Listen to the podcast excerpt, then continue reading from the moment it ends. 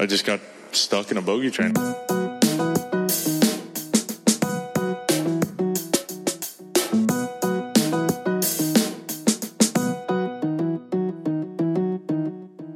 Welcome, everybody, ladies and gents, boys and girls. Episode 27 of the Bogey Train, and it is Masters Week.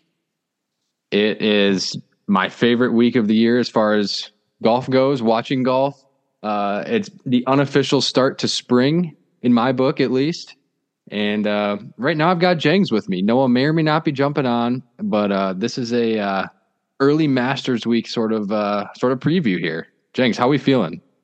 I think you need to cue the the beautiful piano music in the background of You know- the Masters. You know, I thought about using it as the intro this week, but uh, I don't know if that's allowed. Yeah, I don't want to get copy written, copyrighted off. Yeah.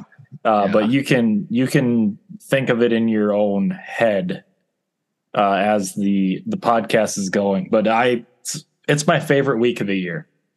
It's just awesome. It is it is by far the greatest golf tournament. It's one where I always will watch all four days. I'll watch as much coverage as I can. Um and I, I just I love it. I love the course. By this time, I mean I've watched the Masters for probably close to 20 years now. Like I just have the course the whole entire course memorized. All the bounces, all the greens, the tee shots, it's I, Mhm. I just love this week. I love it. That's one of the great things about it is because there's so much context for the Masters because obviously it's the only major where they come back to the same course every year. So there's so much history on each hole and each shot, which differentiates it from some of the other majors. Obviously, there's places like St. Andrews that have a lot of history, but just the fact that every single year it's here at Augusta and it's just such a spectacle.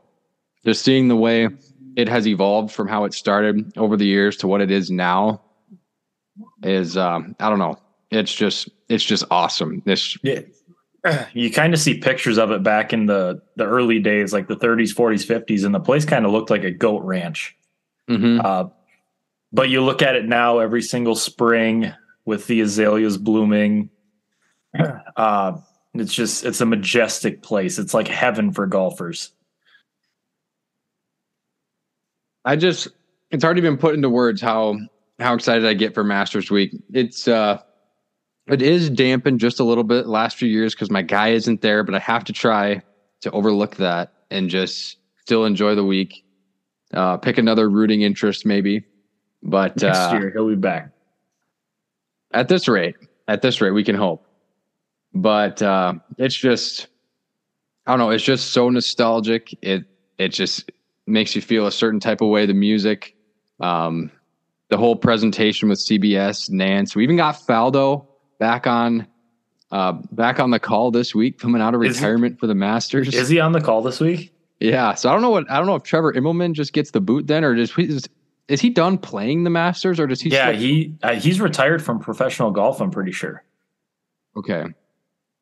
Okay, because yeah, I, I didn't know if he still if he would still go and play the Masters. No, he hasn't. I don't think he's played since 2019 or something like that.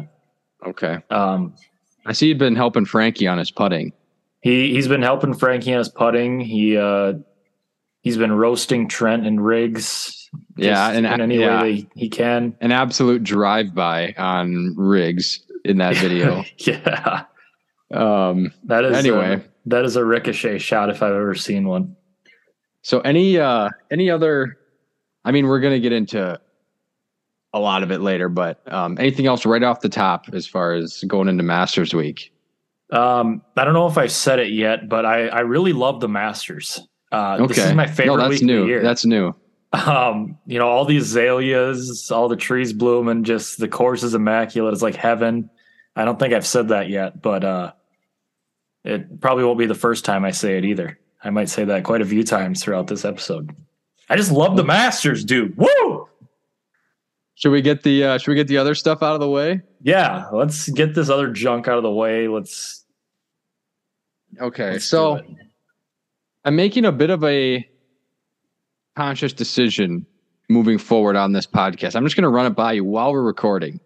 Um, talk, spending less time talking about the PGA Tour events. How do you feel about that? Um, I would agree, especially if it's like if it's a major event or like a major tournament or a big event. Yeah, Uh, obviously, if the event if the event calls for it, but, yeah, but I mean, I don't think I need to spend. I think we could spend five minutes or less on the Valero and call it. I'm good. to go with less. We could spend Yeah. like three minutes. Like I couldn't even tell you who. Well, I know who won. Corey Conners won. I think. Yep. Um, yeah, that's about all I got. I know Rickie is doing Rickie stuff. He had a All good right. final round, but Let's talk Valero while we're here. So, Valero, Corey Conners wins. Shout out. Um, he's definitely among the guys I'm looking at this week. I, I've got him on my DraftKings lineup. He's uh, he's outstanding value for this week at uh, 7600, and he he's top 10 in his last three Masters, and he's coming off a win at Valero. I really am liking Corey Conners this week. Um, I will. I will put money on it that Corey Conners does not win. That's probably fair, but Isn't it- I, isn't it he's in he's that- in my lineup to to hopefully make the cut and have a decent week. Isn't it kind of a thing that anybody who wins the week before the Masters typically has a pretty rough go at the Masters? I think the last person to win the week before and win at Augusta was Phil in 2010. I think Phil won the Shell Houston in 2010 before winning the Masters. Should we look that up? Well, shout out to Voldemort then. Shout out to. Uh, I'll Um, take your word for it. You typically know some golf trivia. All so right. that's. Um, is there anything? Do we need to talk Rickie from Valero? Um, I'll give my short gist on Rickie. I watched uh, Rickie was featured group. I think three out of the four days or every day, maybe. He probably was every day. Um, and so I watched a lot of his rounds. So annoying to watch Rickie Fowler. Like oh my gosh, it is so many, so many flashes where he looks really good, and it's like, oh, he could put this together. And then he just clicks off like three bogeys, and it's like, okay, whatever. Like, Yeah. like the final round, he shoot. I think he shot six under final round Yep. which looked really good. It vaulted him up into the top ten. uh, yeah, I think it was bit. this. I think it was the second best round on the course for the day. Yeah, I think the first best round was a sixty-four. There was a Uh, minus seven. So if there was if there was a minus eight, then he would have been the third best. I know. Yeah, Uh, was it Ches? Maybe it was Ches Fest. Ches shot like minus seven or I something. think yeah, like it was that. seven or eight. Um, but like you watch that final round, you're like, this guy should be, you know, contending more. He should be maybe even winning. Uh, but then you look at the other three rounds, and it's just garbage, and it's so annoying. it it almost feels like he just doesn't feel comfortable playing well yet. Like it just seems like he almost doesn't believe he should be playing well again because he just can't sustain any momentum. Like as soon as he starts playing really well, then it's just I don't know, bad three putt or just a bad bogey. But I mean, and then of course after the third round is when okay he really is out of it. He doesn't have a chance to win. Then is when he goes out and of course shoots six under. Um, obviously, there's a lot of flashes of good golf. wasn't wasn't quite enough to get to Augusta. I think he probably, depending on how important of a goal it was for him to get to Augusta, probably should have added another event, either the Honda or the Valspar. Obviously, it's a lot of golf to play, but um, he's looking good for the other three majors. Still, still pretty uh, bullish on on Rickie for the rest of the year. Hopefully, he can get a win. That'd be pretty sweet. Yeah, I would uh, like to see him play the Honda, especially because he's kind of got some good history there. Uh, you know, he had that he had a win there, and he had another really good finish one year too, I believe, that he didn't win. He's had a number But- of good finishes at Honda. yeah, he he just plays well there. Um, he uh he tied for second in 2019. With with Rickie, all we got to do is we got to get him like he doesn't even have to be leading, but just in contention after three rounds. Yeah, Like a lot sort of his tour wins have come from being like two or three shots behind going into the final round, and then he just posts a really good fourth round. Like even looking at the Yeah. players in 2015, where he had that insane finish to get into a uh, playoff and then won the playoff. But yeah, his his wins. We could go into that in depth in another episode, but his wins are they're odd. They're a little bit odd. they, they're very Um, odd. Um, yeah, they're none of them are really like okay. He just went out on Sunday and just proved he's the best player in the field. Like there, there's some there's some weird stuff that happened. Um, no, but like, anyway, when he when he does have a 54 hole lead, he like he shits the bed. yeah, Like, Yeah. wasn't that that as one year at the I as much as I hate to admit it, that one year at the Memorial that he played with Tiger in the final round, and didn't he have like a a one or two shot lead going in the final round, and then shot like 74? N- no. Well, he, I think he was actually two or three shots back. oh, was he? Um, but he he was playing with Tiger. He, they were in the second or third to last group. Um, but yeah, he had he birdied I think his first hole, um, to get him either within one or two, and then proceeded to go 13 over over the next 17 holes. He shot 84 that day. oh yeah, so I was off by 10. I knew the four was right. Yeah, yeah, 84 the day Tiger won. That's a So- bogey train of the week, Rickie Fowler Memorial Yeah. Tournament. Yeah. Um, we, I have a I have an interesting uh, potential bogey train of the week. I don't have Um, one, so yours wins. Uh, I don't have anything from the Valero on bogey train of the week. I wasn't following close enough. Um, there are some storylines we could probably get into. Kuchar was not qualified for Augusta. He ma- he kind of made a pretty good run. Um, he needed a win to get in, just like Rickie. Uh, didn't end up getting it done. Kuchar's been playing some good golf. He played pretty well in the match play, and he played well at the Valero. So he's kind of a sneaky rest of the season guy to look at. Yeah, If there if there's a good course fit, he's he's going to be a good pick just because Yeah. his short his short game is awesome. He's putting well, and you know he's Matt Kuchar. He's just he's a pretty consistent player. So because Um, it's those Skechers. All right.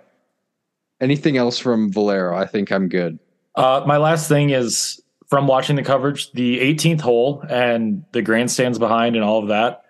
So sick, so sick. I love Really? the look. I love that look. The 18th amazing. hole, I don't know. I don't know about the 18th Like hole. at- the 18th that hole is maybe the 18th hole is kind of cheeks, but like just the grandstands behind are just. What do you think about the they're sweet. tan grandstands? I like it. It's a it's a unique I- look for sure. I saw it and I loved it. That was so cool. My favorite part, I like uh, when they would keep showing the water park that's at the, there's a water park connected to the hotel that's like right near the clubhouse. And uh, they would show it on the blimp shot. And apparently it's sort of a legendary like water park whenever Oh. like the players and they always bring their families there and maybe want to go to the water park. Yeah, I But, want uh, to go to the water park. All right. Augusta National Women's Amateur. Did you watch any of this?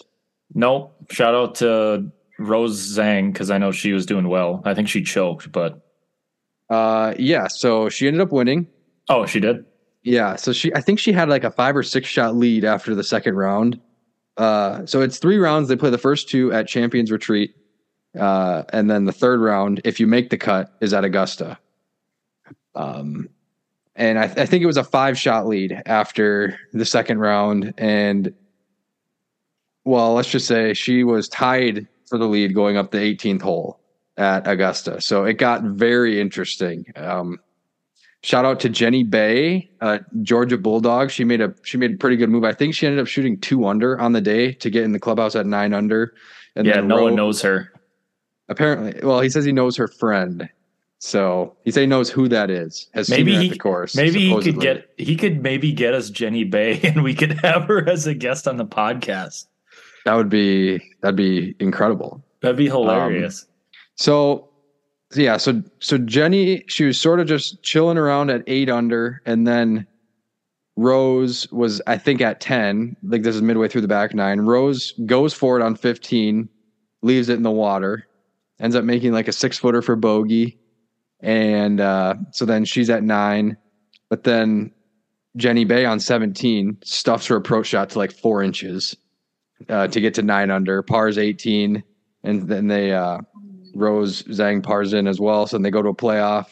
They tied the first playoff hole, and then um, Jenny wasn't able to get up and down for a par. She left herself in a really tough spot on hole 10. But uh, yeah, it was pretty good. I enjoyed watching it.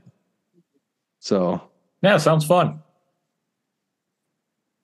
um, okay, speaking of, but yeah, Rose Zhang, she's the number one amateur in the world. She's got, um, You know, she's basically won all of the biggest amateur events for women's. Really interesting thing about her, she won the U.S. Amateur for or the U.S. Women's Amateur, and then the next year she won the U.S. Girls Junior. So she won the the women's AM before she won the junior AM. Yeah, yeah. You don't you don't see it in that uh, order very often. It's kind of out of order, but I Yeah. Mean, Yeah, props so this, to this props was to sort her. of this was sort of the big amateur event missing from her resume, and uh, she ended up getting it done. And then uh, other things going on at Augusta this past weekend: the drive, chip, and putt. Uh, did you watch any of this? Absolutely That- not. Okay, I used to watch it. I used to really enjoy it. I used back to in love it. Um, but I've I've seen some takes about the drive, chip, and putt. Um, I don't know if you saw any of this. Do you know what I'm referring to? I don't think so. Okay, so just uh, Is it your shrink chatter. the game thing you sent me? Well, that's that's part of it. Um, but just some chatter about you know is is the drive, chip, and putt really like like that? Is is is it really something that's as good for the junior game as good for the game as we think? I don't know. Maybe, maybe not. But um, this person says the drive, chip, and putt sort of amplifies or shows the financial divide that exists within the game of golf and is actually not healthy for kids or the game. Um, just showing some examples. There's a what an interview with one of the nine year old girls, and she's talking about um, she's talking about something her first swing coach told her. So she's nine. She's had multiple swing coaches. That's multiple more swing coaches than I've had. So Um, there's one of the kids that's seen in the long drive part with an auto flex shaft in their driver. That's a nearly eight hundred dollar shaft. So it's like, what are we doing here? that's worth um, more than my entire golf bag. There's one uh one of the winners of his age division, his dad, uh, he's homeschooled and his dad is his golf coach. So basically like he just does golf full time and like that's his entire life is trying to play uh, D1 golf to get a scholarship. Um, so I mean, I don't know. I was looking all that and it's I thought I thought it was kind of interesting. Does it is it just showing what already existed in the world of golf or is it uh also contributing in promoting the sort of uh fanatical approach like by some as such young kids as in like you know this is the only thing they focus on and you know they basically are basically pro golfers in training at age 9 I'm- mean, it's probably the same as with any sport.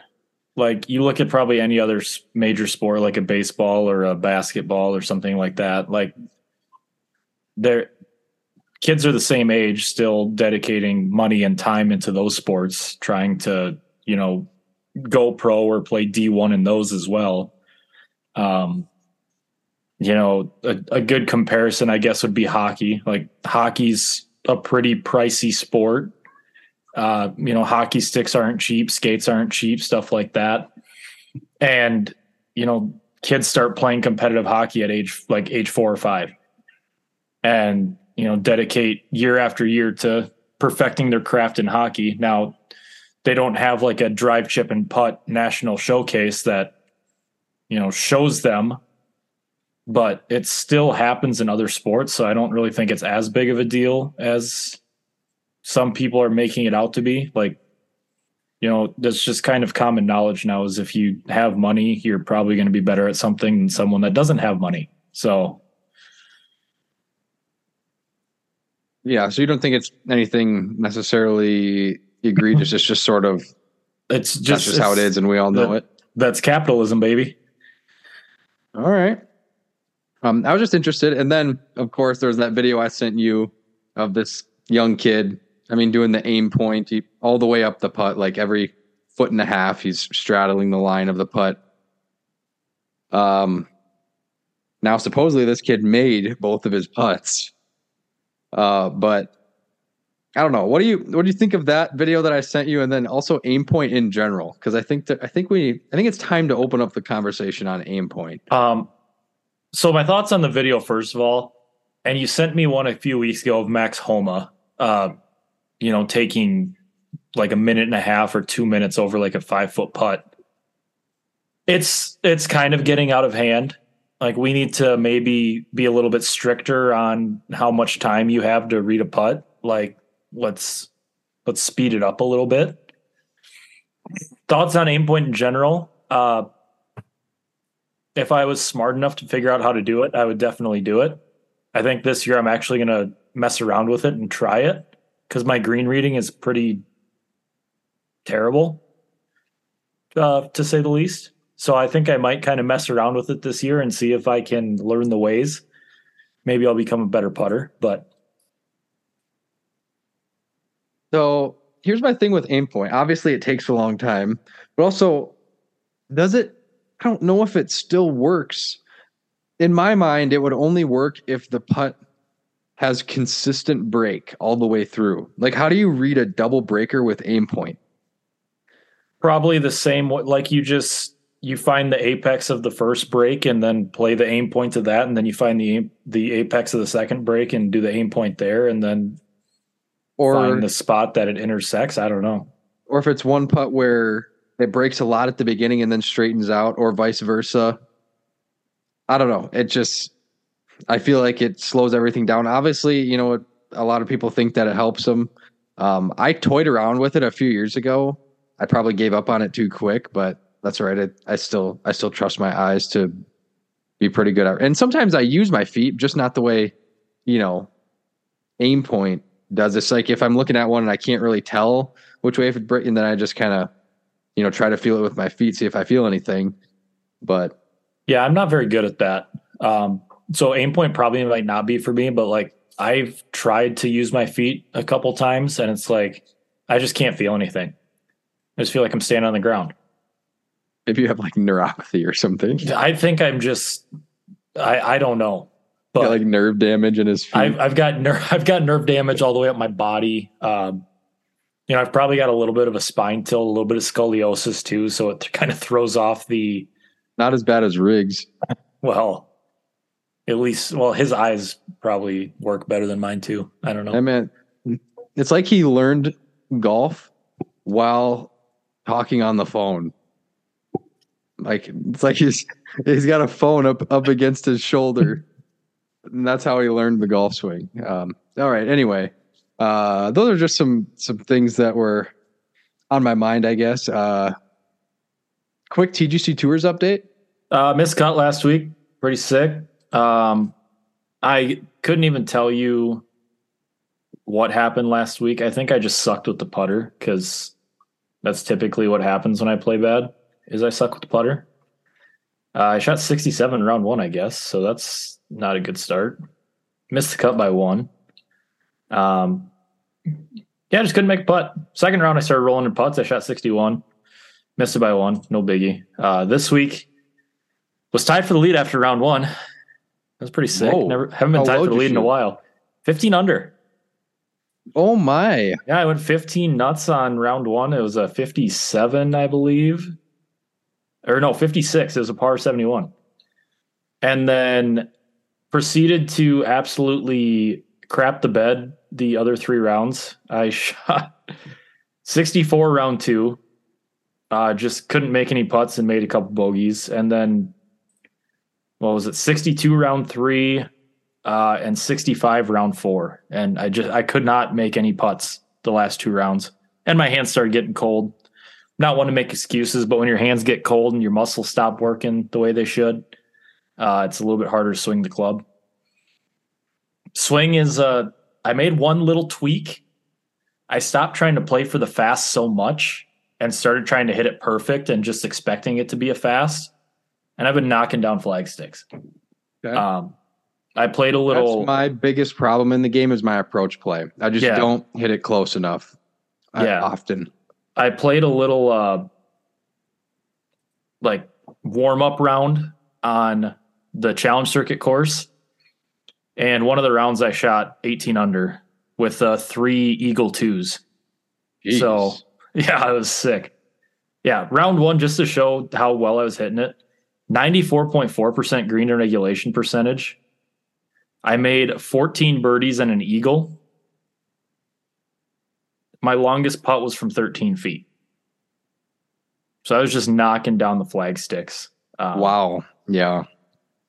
And the one green I missed turned into a bogey. I don't remember what happened there, but oh, I duffed a chip. That's what happened. Left a chip at my feet and then got up and down for bogey. But other than All that, you know, it was it was What do you got? What do you got coming up this week? Or did you already play this week? I, that was this week's. Uh, Okay. There's the Nashville Open. Uh, Okay. I'm tied for 11th right now at the halfway point. I'll probably finish 30th or something like that. It was just not a good finish. Uh, 22 under halfway through, finished at 37. It is it is what it is, but I proved to myself that I can shoot some scores this week. So 56, my lowest score on this game ever. All right. Maybe wow, we may be finding a little bit of form. Uh, We we may be. I was thinking, you know, double promotion mark this week. Maybe we're on fire, and then it it just kind of it fell apart just a little bit. But All right. Um okay, EA Sports, PGA Tour. A lot of content has come out since we last talked about it. Um there's been a lot of gameplay, uh, a couple of I think actually today if you got the early release version. yeah, today was the early access. Yep. And then uh, like the Apex Hound and you know some others on YouTube have been posting gameplay for a couple days now in the career mode and uh, just quick play mode and things like that. So, what are your thoughts? Just you know, some basic thoughts after having seen some seen some stuff. I think that this game looks worse than Rory McIlroy did. Wow. I think that this game looks absolutely atrocious. Like I was Wow. watching, I was watching a guy stream it today, and I'm like, this looks like a P- like Tiger Woods PGA Tour 2001 that I would have played on the PlayStation One. It just looks That's god awful. Just in what way? The like the graphics look okay, but like the swing looks terrible. The like when the ball lands, it looks terrible. Like it's just the camera angles are terrible. It's just everything else about the game is terrible to me. Like after So- watching it today, I have absolutely zero interest in buying this game. Um yeah, so I've seen the gameplay and what what's weird, so for example, like I watched some of the Apex Hounds content, you know, playing it. And he's saying, yeah, and a lot of the stuff that EA was putting out, uh, the game didn't quite look as good as it does, but he says now that I'm playing it, it looks really, really good. I'm like, I mean, I'm watching it, I, I see it, but I'm not looking at it and thinking, wow, this looks absolutely phenomenal. Um, the trees look great, but like the grass itself, I don't think looks, you know, anything like as great as a lot of people are saying. Um, but I was definitely, I'm definitely disappointed by the ball behavior, Yeah. the ball physics. I, Yeah. and that was one of the things they hyped up actually quite a lot leading up to it in the gameplay, you know, trailers and things like that is the, you Like know, the the, 20 ball behavior. The 20 shot I- types and the ball behavior. I have not and- not been impressed by the ball Yeah. behavior, the Like, ball I- physics. I was watching a stream earlier and uh, the guy was playing on what's the course that has the Amex? Um, Oh, PGA West Stadium Yeah. course. and like he's playing that course and like he has a ball and it lands in the fairway and then it like it doesn't even bounce into the rough it looks like it just rolls into the rough and then rolls like 15 yards just in the rough and it's like Yes, this is yes. this I've is seen. so terrible it's one thing if the ground is really hard, like at St. Andrews, because I watched a lot of St. Andrews because uh, Apex. He was he started his career mode and was doing the amateur over, like not the U.S. amateur, but the one run by the R&A, and it was at um, St. Andrews. And so, you know, the whole thing that they were touting about it was, you know, we have all the ball physics and the course conditions, you know, individualized to each course. Like, you know, St. Andrews will be very firm and fast. But yeah, the ball is literally rolling through the rough. Like, it's one thing if it's bouncing through the rough, but yeah, like you said, it'll like just roll through the tall grass for like 30 feet. yeah it's like tiger woods 2005 looked like a much better game than That's that's probably a stretch. this, this EA this EA Sports. Like graphically comparing uh, EA Sports to PGA 2K, I think graphically EA Sports is probably better. Everything else, I think 2K is better. Like the swing mechanics, the the putting, the the ball behavior. I think everything else 2K takes the cake. putting so i agree with the putting on 2k just the way the ball comes off the putter looks realistic. But on ea like especially the short putts you still have the players doing a stroke that's way too long. And then it looks like it looks like the ball is coming off at like negative smash. You know what i mean? Like Yeah. be like a two foot putt and it's just like the stroke for like a 20 footer and then the ball just like barely comes off the putter. It's like how it looks like you said, it looks like Rory. Rory back in 2015. Yeah. I And I then- was I was disappointed in what I saw. And and then I think it was last weekend. Then they posted a preview gameplay thing. It was the Apex Hound, and he was playing with one of the developers, I think, from EA. And they played uh, a nine hole round at Pebble and then a nine hole round at TPC Sawgrass. And they and I was watching it, and then I also watched the highlights afterwards. Two of the shots that they included in their highlights that they posted on social media, I could not believe myself. Like I I couldn't believe that they included it because one of them was an approach shot from this guy on the 14th hole at TPC Sawgrass. And the ball lands on the green, and then instead of like bouncing, it just rolls. And then it has the most unrealistic looking lip out of the hole. Like it was just a brutal looking lip out. Looked terrible. Looked like an old Tiger Woods game. yeah, and then- I And then Oh, on 16, it, it showed him hitting another shot on 16. He was hitting his approach shot with like a fairway wood or something. It lands on the green, rolls through the back of the green, and instead of rolling over like into the water over the bulkhead like it should, it hits the bulkheads that stick up like they do in 2K and then bounces back. So, and now, you know, 2K has that same problem. I don't know why the games can't build bulkheads like in the way they should because you know how it has the ball like Yeah. and, and Yeah. rest up against it for some reason. But those were two clips I could not believe they included that in their post. I'm like, those were the two most embarrassing clips from the entire stream, and that's what you included. But Yeah, I, I had to pull up, you know, the guy that I was watching stream. I I just had to pull him up again just to like watch. And it it just hurts to watch this. Like the camera angles are bad. Like the the ball like he's hitting a shot from one 150 that is just one hopping and spinning back three feet. Like I, I it just looks gross. Okay, I'm gonna send you on Instagram the video I'm talking about. Um,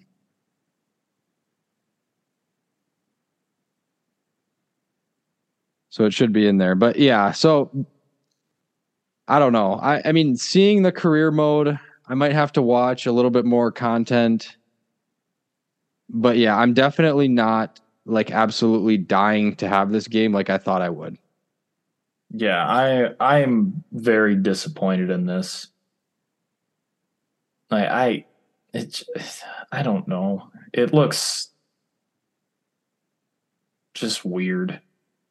Are you watching it right now? Yeah. Like it looks like Let me know What, when uh, it gets to that part on on TPC uh, Sawgrass because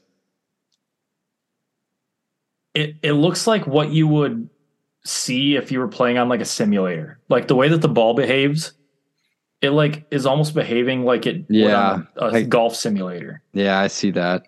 Um, one thing I do disagree with you on the swing animations. I don't think I think they actually are pretty good. I think they're better than 2K. Oh my Uh, yeah, what is what is that lip out in that Yeah, that lip like, out, there's and then top spin on that thing. and then right after that is the one on 16. I'm watching it right now. Doink. Yeah, like what get out of here with that. Like I just couldn't believe. Like th- I thought when I when I watched that, I cringed because I was like, "Oh, that was an embarrassing clip," and then they included it in this post. I couldn't. Yeah, and you you mentioned the swing the uh, swing. I just looked at or like when I pulled the stream back up and I watched the first driver swing. The swing actually looks pretty nice.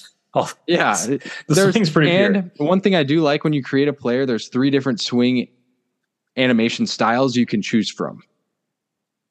So I do like that. I think the swing animation looks pretty good, better than 2K in my opinion. Yeah, But um, but I was I'm very disappointed with the player models. I think the think- player models look awful. Do you think the club heads are like obnoxiously large?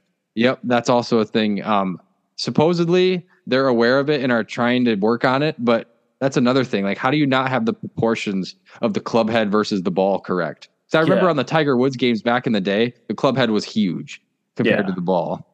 Um, And I like I the stream I was watching earlier, he was like was hitting a chip from beside the green. And it, it looked like he had a driver in his hand. The club head was just ginormous. And you know, the the camera angle thing I was talking about, how it follows from like the right side of the ball. Yeah, like every stuff, single I think you- swing- you, can change that in the settings. Yeah, Cause it just like every single swing, it looks like it's just going way right. Like There just is- by how the camera angle. there is one thing I like about it is all of the different shot types.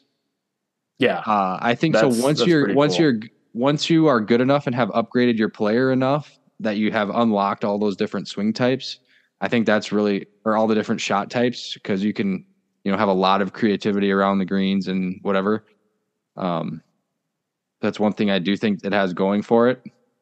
But yeah, I would say overall overall underwhelmed. Yeah, overall, kind of a disappointment. Um, you know, especially interested to see more content on the career mode and what it looks like when you play the majors and things like Yeah. that. But I think that's really all that it has going for it is that it'll probably have a better career mode and that it has the majors.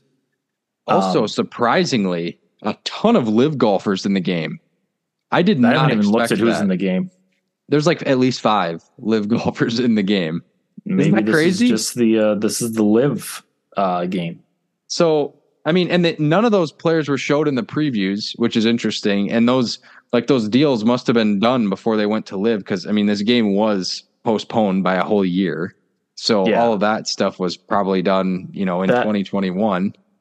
That goes to the same point that this was postponed a year and the game is still like not that good. I don't even want to know what it would have looked like if they Oh, it would have been horrendous. Yeah, and especially yeah, with the fact that they delayed it an entire year. That this is what it. I don't know, um, but the LIV players, DJ's in it, Koepka's in it. I think Bubba and HV3 are both in it. Abe Ancer might be. Joaquin Niemann might be. I know Ian Poulter is. So, yeah, there's quite a few. But uh probably enough of EA. We should probably get to uh the real Get to what? the Masters. Oh my god, I love the Masters, dude. Anything know. else on EA? We can No, we can comment on it more if we see more the stuff. But the EA I version don't plan of on Augusta getting is it. probably better than the PGA 2K version, but I don't um, know. Who knows at this point? But I, I again, I don't know if I've said it yet, but I love the Masters. I'm so glad that it's Masters Week. Let's talk about the Masters. yes. Done talking about that other stuff. Yes, Okay, unimportant stuff's out of Masters the way. Week. Where should where should we start this with? we can start anywhere. Okay, just overall, what are you most excited for this week? What are you most excited to see? Amen Corner 15, 16, 7, 2. The Masters. Rory winning the green ja- the green jacket just in general, not even whoever wins, just the green jacket. Uh Jack Nicklaus hitting the ceremonial tee shot. It I I live for this stuff. The new tee box Yeah, on 13. Who's not Truly excited is for that? the best week in sports, I think. Oh, it's Um, right up there with like it should be a national holiday. honestly. I kind of when I was in uh in high school and college, I kind of made it a holiday for myself. Oh, I I did as well. School Um, was very optional on those days.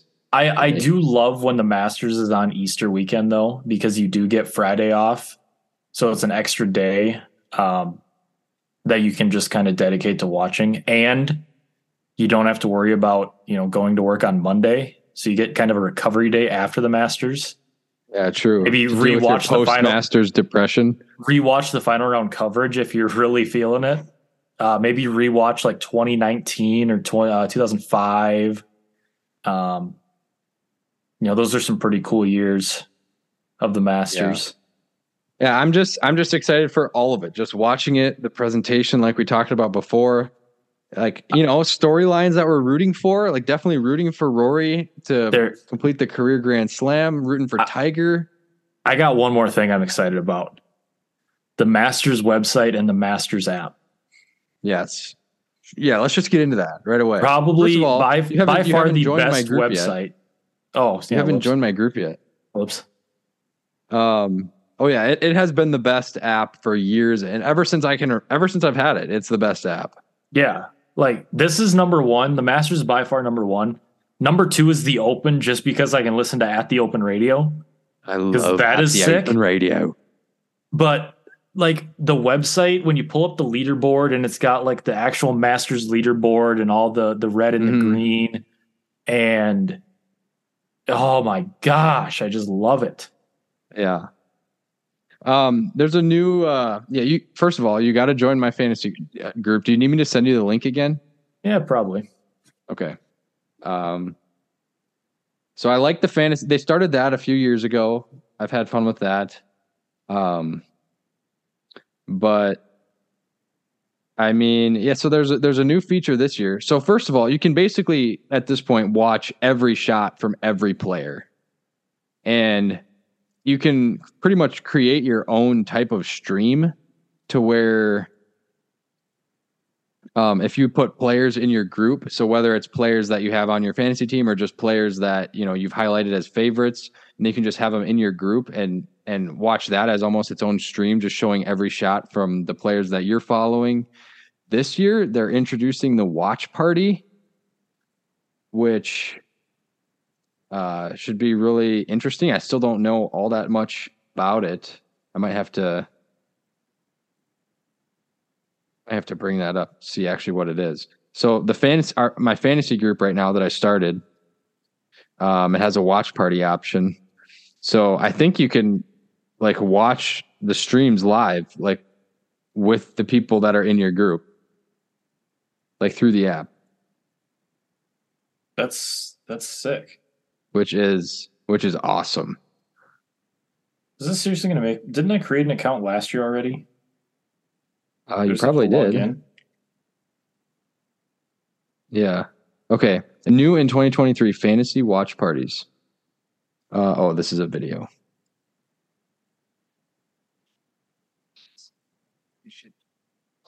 Aha.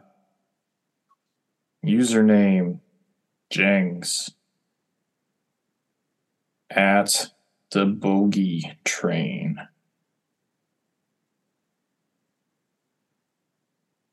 So, what do you get? You get a past champ, a US, an international, and a wild card, huh? Yep. Well, you know damn well who I'm taking for my ma- my past champ. Scotty? Heck no. Zach Johnson, baby. yeah.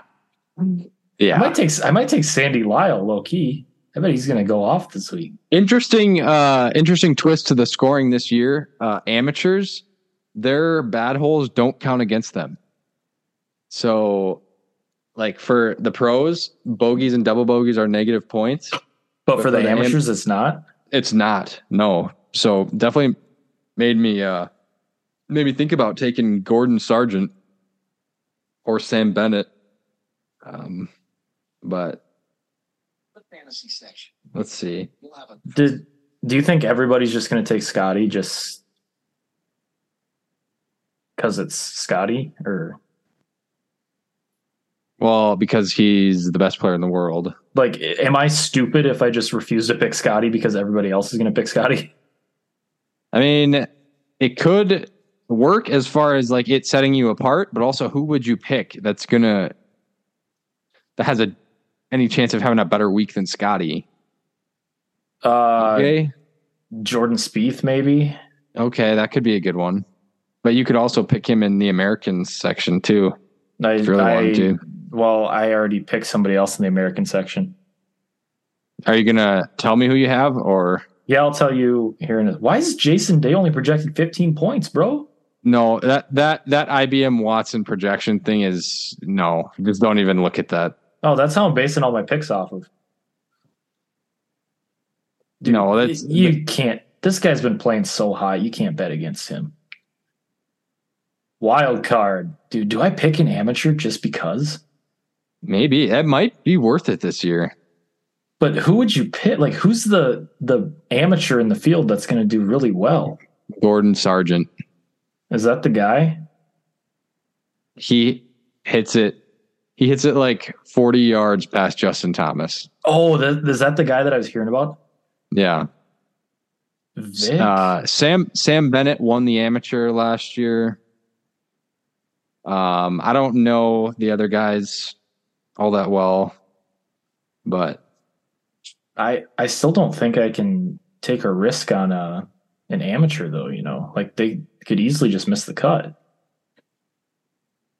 I mean, Okay, yeah, anybody this- could easily miss the cut, but this watch party thing is absolutely sick. So people that are in your fantasy group, you can have a watch party with them. That's like through the app or the website, and so it's like you're you're in a sort of a FaceTime call with them while watching it, and there then there's like a live chat too. So Masters app continues to be the best, and uh, so yes, the online, the website, the app, the content is second to none. how do you even guess this tiebreaker, bro? How many total birdies in the field? Like Yeah, it's straight up math. that ain't math. That's a guess. It's really not that How hard. How many people even make the cut? Uh, I think it's top 50 in ties. Okay, so 300, 600. No, no, no, no, no. Dude, I'm just taking a guess. What's your number? I picked 769. Okay. Is that like a good guess? It's it's not awful. Is that low side? That's probably low side. Like I was Yeah. trying to do math. I'm figuring like, you know, probably six birdies per round. Um, you think each player's gonna have six birdies per round? are you thinking more or less? Six birdies is a lot. Well, here's what I'm thinking: six birdies per round for the guys that make the cut. So that's six hundred. still a lot. And then I just added 149 for some reason. I don't know. But I got So you I have my there, picks. you think there's gonna be you think there's gonna be less birdies in the first two rounds with the full field? Dude, I'm just guessing, all right? Also, you can look up the actual numbers of birdies that were made That's that's cheating. last year. That's cheating. I have my picks in though. Yeah, I had my number in my head anyway before that, but the way I did it, the way I first did it was averaging two and a half or three birdies per player for the first couple rounds, and then upping that a little bit for the weekend because just overall those guys are playing better. So Bro, what? There's no way. A total What? of 257 birdies were made at the 2022 Masters. that's not that's got to be one day. I think that's day one.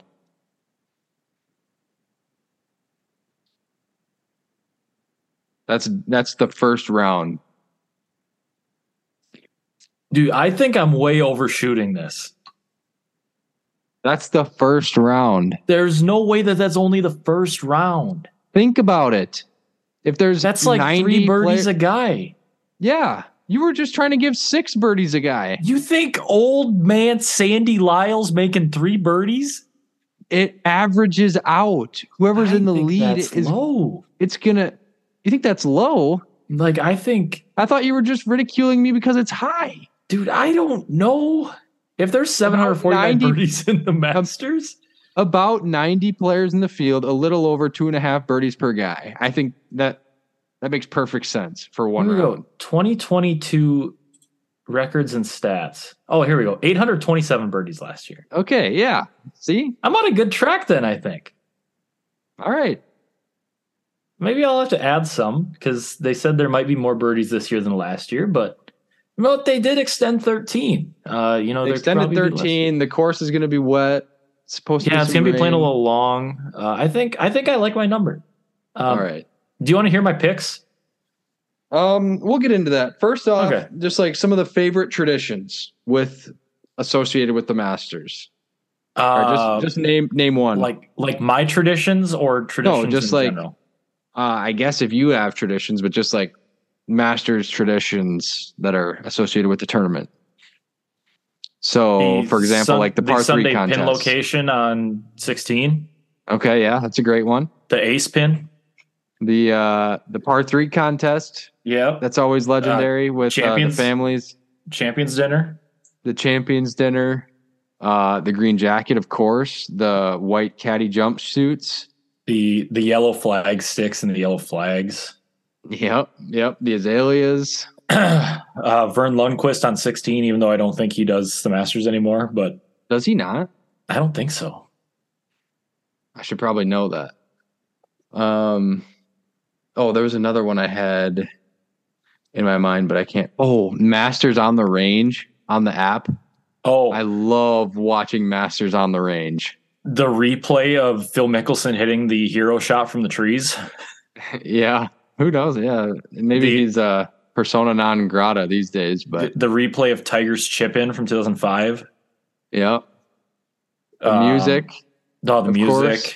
Yeah. Uh, the replays of Jordan Spieth chunking it in the water on 12. Oh no, I'm just going through replays now. The replay of Bubba's shot from the trees in the playoff, that giant hook. yes, sir. Um, Yeah, I'm done with replays now. Yeah, all great stuff. all great. Oh yeah, um, the fact that the the players get their number in order of Yes. uh, you know when they when they register, except for the defending champ, he's number one no matter what.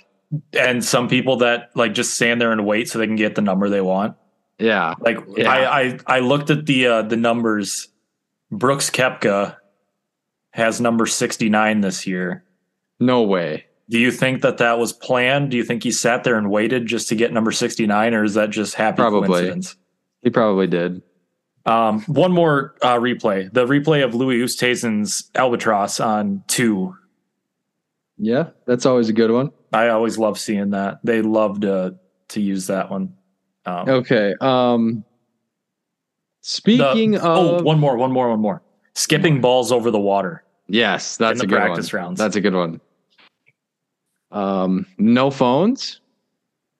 No phones allowed on the course.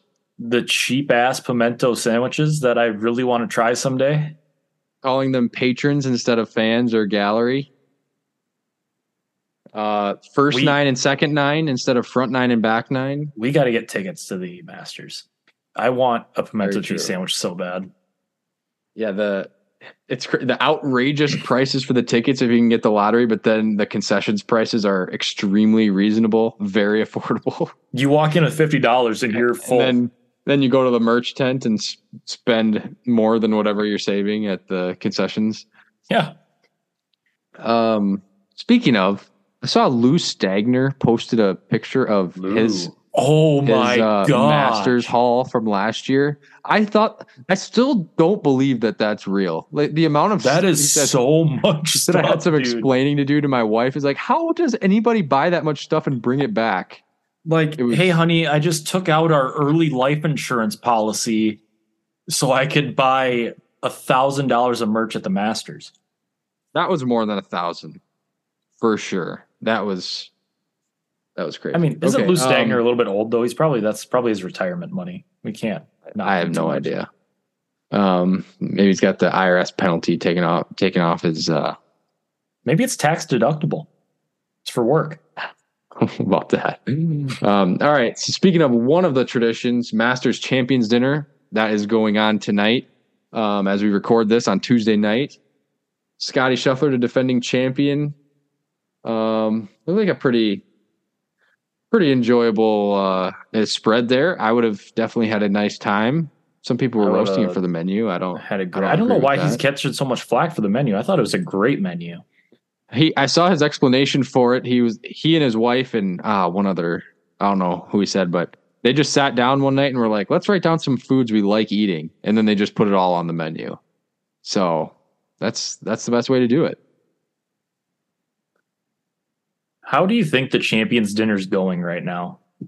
That's that's a good question. Like, do you think Phil and Sergio are just causing hell or Do you I've heard some people talking about like, oh, the media is just blowing all this stuff out of proportion. But then I've also heard, you know, players like Tiger himself. Tiger said, I mean, it's probably going to be the the gorilla in the room is the wording Tiger used. Um, so I don't know. That'll be very interesting. Uh, obviously, we we won't have the actual details. You might have some guys that say, you know, what it was like, but um, also I wonder who sits next to Patrick Reed. um who usually sits next to Patrick Reed? I don't know. But yeah, that that's uh that whole dynamic would probably be a little bit interesting. I would love to be a fly on the wall tonight. I know. Any year, but especially this year. Uh which sort of just leads into the the issue of the LIV golfers as a whole. I think there are 18 of the LIV golfers playing in the Masters this year. How do you expect them to fare just on an overall general basis? I expect uh I think the heavy hitters will probably do what they do. Uh, you know, like a DJ or a Cam Smith. Um I'll even throw Brooks in there coming off his win last week. Uh, I think they'll probably do what they do, probably get themselves into contention. I think you'll probably have the the middle of the pack LIV guys, so to speak, probably fizzle out, not really shoot their way into contention. But I'd say come Sunday, you'll probably see guys like Cam Smith and DJ and maybe even Patrick Reed, Brooks at the top of the leaderboard. Yeah, um, it's very much like a case by case because a lot of them I could see being in the mix. Uh, it's just hard to gauge exactly where their game is at. Like for example, like Taylor Gooch, uh, I could I could see him playing well. Joaquin Niemann, I could see him playing well.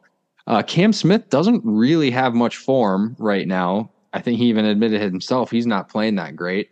Well, Um, if that's the case, I'm gonna have to go uh, make a little change to my Masters fantasy Um, picks. I could definitely see DJ being right in the mix for sure.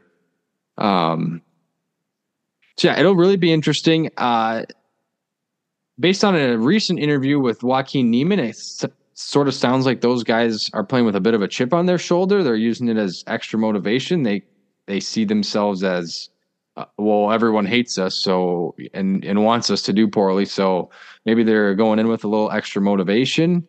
Uh, Cam Smith even said in his presser yesterday, I think it was yesterday, um, that you know he thinks it's very important for the LIV guys to have a good showing and for some of them to be in the mix because you know he's heard the chatter of people saying, well, they don't play real golf anymore and that sort of thing.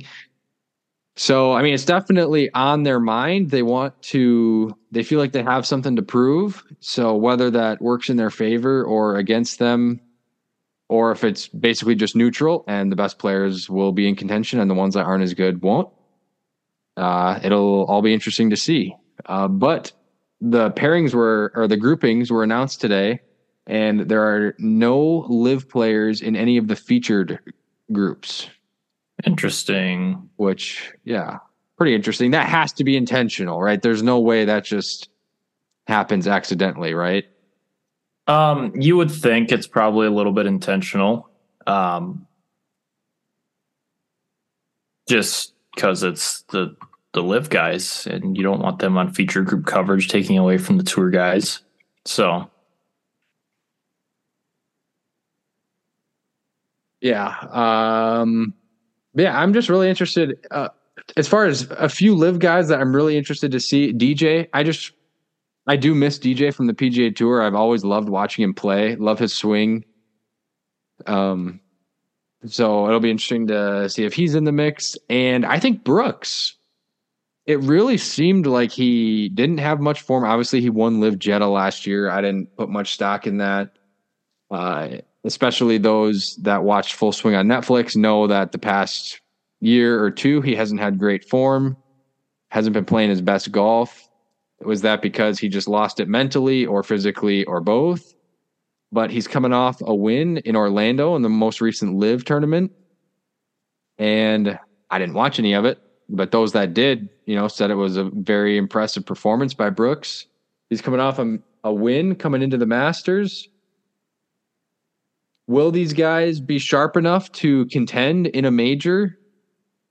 It will, you know, it will just remain to be seen. But I think Brooks is possibly the most fascinating LIV player coming into the week. Yeah. Um, I can tell you, I'll give you one LIV guy that will probably not win this week, 100% guaranteed. Either Bryson that or Phil. That is Bryson DeChambeau. Um, after I've learned, my camera's kind of blurry. I've just realized. I've learned that after the PGA Championship, just don't count Phil out. Like Phil was dead to rights, and then he just somehow pulls it off at Kiawah. So I'm ne- like, I'm just never gonna bet against Phil. I'm just like, is he probably is he gonna win? Probably not. But don't be surprised if he somehow puts four rounds together, especially at Augusta, and gets it done. I would be surprised. He he truly like his best finish in 48 man LIV fields, I think is maybe like a tie for 10th or something. I don't Yeah, but look at that competition. There's so many good guys over there. Yeah. Cam Smith, even himself, uh, in his press conference, admitted that he said, "Yeah, I'll be the first to admit that our fields aren't that great," which, uh, which I ha- have yet to hear a comment from at LIV Golf Nation on Twitter. So I mean, Dean Burmester getting third this past week. I mean, that's Bryson actually finished in the top half of the field for once. yeah, Bryson, that guy, he's got no form. Phil, I, I don't, I just, I just view that that 2021 PGA Championship has to be one of the craziest. Like, it's hard and probably disrespectful to call it a fluke, considering it's Phil Mickelson and he has six majors. But it truly came It's very, out it's of very nowhere. fluky. It was everything aligned. Everything aligned that one week. He played well, and uh, it just happened for him. Okay, I've got a courtesy of the AP. Okay, we might we we can get to this one later. Um, so it's a uh, Masters trivia quiz, and uh, Jenks has just taken up or gotten up and uh, left. So I think I'm on my own for a minute or so here. I'm coming. Okay, I had to get some water and turn my light on. Now my camera's a little bit better.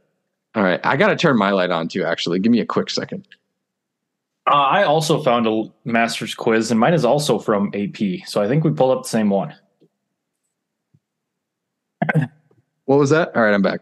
I also found a master's quiz, and I, mine's also from AP. So Okay, so it's probably the same thing. yeah. Um, Well, don't look at the answers. okay. Uh, okay. Should we uh should we get to some either our favorite holes or other guys that we're watching, not just LIV guys?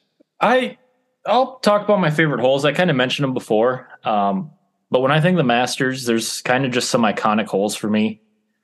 Two, par five, kind of coming down the hill. Uh, Love hole two. always hole really two is cool. great. Hole four, uh, that long par three.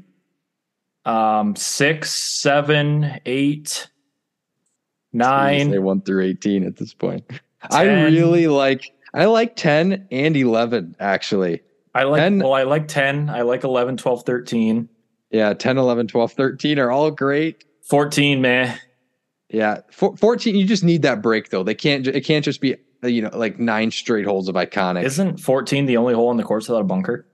I believe it is. Yeah. Yeah, so it's a really awkward tee shot because the hole shapes a little bit like a draw, but the fairway slopes to yeah, the right. It, it cambers left to right, but it's like you're kind of hitting around the trees. It's a really tough tee shot. Plus, you have to be like the left side of the fairway is the better angle to the green. yeah, so but then if really you miss left, hole. then there's deeper trees over there. Yeah. Uh, 15, 16, both sick. 17, meh. 18, sick. So I think I don't know if 18 just in a vacuum would be one of my favorite holes, but obviously it has all the history. Yeah, I think the tee shot itself, like kind of coming down that chute, is really cool. and the angle that they always have where it's back like 20, 30 yards behind the players and elevated. I agree. It's really cool. Um, but yeah, I mean, in general, the course is pretty cool. So if you had to- 17, if you had to 17 name I'd your probably top like. three, your top top three so I'm building a three hole course and I can pick In any- courses. in, in, in any in any order. It doesn't have to be Um, like you know. well, just to keep it fair, I'm going to pick a par three, a par four, a par five. Um, Okay. my par three, I'm going to pick 12. Okay. iconic. Uh, my par four, let me take 10. And my par five, let me take two. No, scratch that. Scratch that. I'm going to take 15. I'm going to take 15 instead of 10. Wow. Okay. He had two chances at a par five, and neither of them are 13, Yep. which is pretty widely considered maybe the greatest hole in all of golf. I think it's a very kind of stupid hole. So, like, I Interesting. I love it because it's part of Amen Corner. It's iconic. I think the hole just in general is it's not a amazing par five. I think 15 is a much better par five. So my top three, I I wouldn't go if I didn't have to go par three, par four, par five. My top three favorites are probably 12, 13, and 16. This would probably be two par threes and a par five. Yeah, Um, 16. I mean, if you have a day where 16, like that pin is on the right side up on that elevated part of the green, it's kind of boring. Like, Yeah. I only like 16 when the pin's down low and you can kind of funnel it in towards the pin for an ace. Yeah, so they have they have two pins over there. So generally they have a back right that's near the bunker back there, Yeah. a front right which is just over that front bunker. Then usually they have two that are on the left that you can use the slope. One that's closer to the front of the green and one that's farther back just behind that bunker for Sunday. Yep. Um, where was I going? Oh yeah. So speaking of thirteen, what do you think of the new tee box? I think it's really cool. Uh, it kind of ruins the like having the camera all the way back there and like the picture that came out this past week kind of ruined the vibe of 13 for me a little bit I kind of agree with that. because like you Yeah. can't really see 12 green anymore. That bench isn't there. Um, and then like when you would see the camera angle, you could see like the 12 tee box and the trees on the right of the fairway and the landing area. You can't really see all that anymore with how far back the tee is. So it kind of ruins a little bit of the vibe. But I think the hole itself plays a lot better now. I'm a little bit concerned they stretched it too much Yeah. because, especially this week with a lot of rain in the forecast, it's going to be really soft. Uh, I heard Dustin Johnson in his interview saying he's most likely going to lay up. So I I just think they stretch it too much because they're saying that now if you hit like a great drive 300, it like doesn't even reach the trees path like through the fairway. So like Yeah. I feel like it doesn't take driver out of play really anymore. Like no, I feel that's like yeah, you're you're free to rip driver, which is kind of not what I like. Like I really love when people go in those trees long, like and you have to hit the Phil Hero shot. I don't think we're gonna get any of that anymore. Yeah, I think you're going to see a lot of guys just playing driver straight.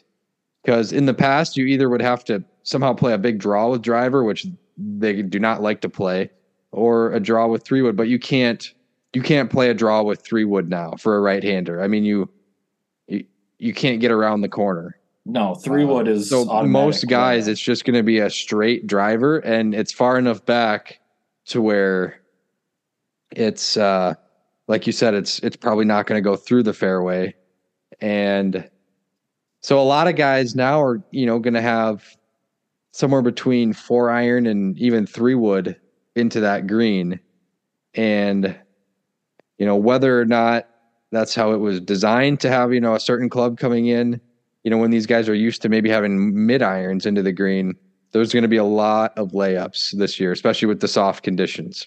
I think they definitely probably ruined the nostalgia of 13 by stretching this tee box. Um, I mean, we'll have to see after this week, but I think 13 is not going to be the same as the 13 that we've known watching the Masters for the last 10 or 15 years.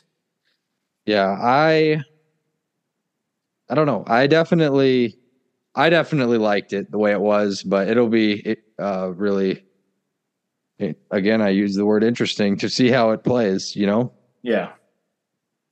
uh, to see if if they really did push it a little too far to where you know even a really long hitter like Dustin Johnson is laying up because then you know if he's laying up consistently, are most guys going to be laying up consistently? So, um, and that's not really what we want to see. We want to see the risk reward aspect of it.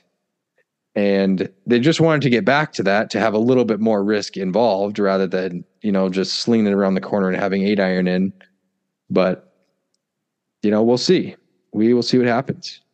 Yeah, and like Um, when I was looking at the whole stats, last year there was only like 19 birdies or 91 birdies on uh 13 for the week. So like it's not like it was just a birdie fest, it was uh Yeah. I don't I don't know. Like scoring average wasn't it was 4.9. No, it's 15. It was 4.85. Um but it's not like, you know, everybody was just going out making birdies, so Okay. So, what guys are you looking at this week to have a big week? You know, whether, you know, whether or not you'd be putting a bet on them to actually win the event or maybe, you know, just have a top five or be in contention. Who do you see playing really well this week? Well, Scotty's an obvious one. Um because he's playing really well. He's a defending champ. He's played pretty well this year in his starts as a defending champion. Rory, uh, I think, has a good chance to get it done this week. Um, you know, it kind of seems like he's found something with his game with the putter. So if that gets hot, he's kind of one to watch out for. And uh, I guess a third guy that's kind of on my radar, I'm kind of playing a little bit with I don't know what's the word coincidence or a trend. Uh, the last I think it's two or three years on Easter Sunday, Jordan Spieth has won. Oh, yeah. yeah. So Jordan Spieth, Easter Sunday, Master Sunday, uh, could continue that that trend of winning on Easter Sunday with the Masters. So Yeah, those are those are some good ones. Uh, I definitely agree with what you said, Scotty and Rory. Both of them, those are very obvious. Um, you know, it's almost it's almost too obvious considering they're you know two of the top three players in the world. Jon Rahm is maybe a little bit under the radar at this point, just because he has cooled off over the last month from his uh, torrid pace that he was on. yeah, he kind of dealt with an injury, didn't he? Wasn't he injured at the Players and then No, it was a it was an illness that he Illness? drew. Yeah, and then he didn't play that well at the match play. So Yeah. So, you know, we'll be uh I'm I'm guessing he'll have he'll have his form this week. I think Yeah. he'll be in the mix. he was the Uh, guy Scotty, obviously- for my roster. Rory is, you know, among storylines that I'm rooting for is, you know, one of my best case scenarios. If Rory got it done, that would be amazing. Um, as far as maybe so a little more under the radar guys, Cameron Young. I really like Cameron Young this week. He has shown a propensity in his in the early part of his career to play really well in majors. He's got great form. He made it to the final match in the match play. He's got all the shots. He absolutely bombs it. Uh, if he struggles anywhere, it's on the greens. I think if he has a decent week on the greens, he he will be in the mix. And Augusta is one of those courses where the ball striking generally matters a little bit more than the putting. You've had guys that maybe aren't the the best putters that have won. I mean, Sergio has never been a great putter. He won. DJ has never been a great putter. Um, you know, these are all relative terms, and you know, speaking uh, PGA Tour standards. Um, but you know, Adam Scott hasn't necessarily been known for being uh, a tremendous putter. He won, so I see a lot of things pointing towards Cam Young. Uh, I also like kind of another uh, another dark horse guy. Kind of looking at Minwoo Lee this week. Ooh, Uh, last year was his first Masters. He set a record on Sunday for the front nine. He had six consecutive birdies and shot a 30. He obviously was in the mix in the final group at the Players last month. Uh, I got I got some uh, I got Minwoo Lee in my fantasy group this week, and uh, yeah, those are those are a couple guys I'm I'm keeping an eye on. I've got a guy to add into you because I kind of thought of it right before you said your point that it's kind of a ball striker's course. And every single time that we have a course that's a ball strikers course, there's one guy I like to mention, and that's Collin Morikawa. Okay. You talk about guys who maybe aren't the best putters, but are really good ball strikers, and he's the epitome of that. So, true. fifth place last year.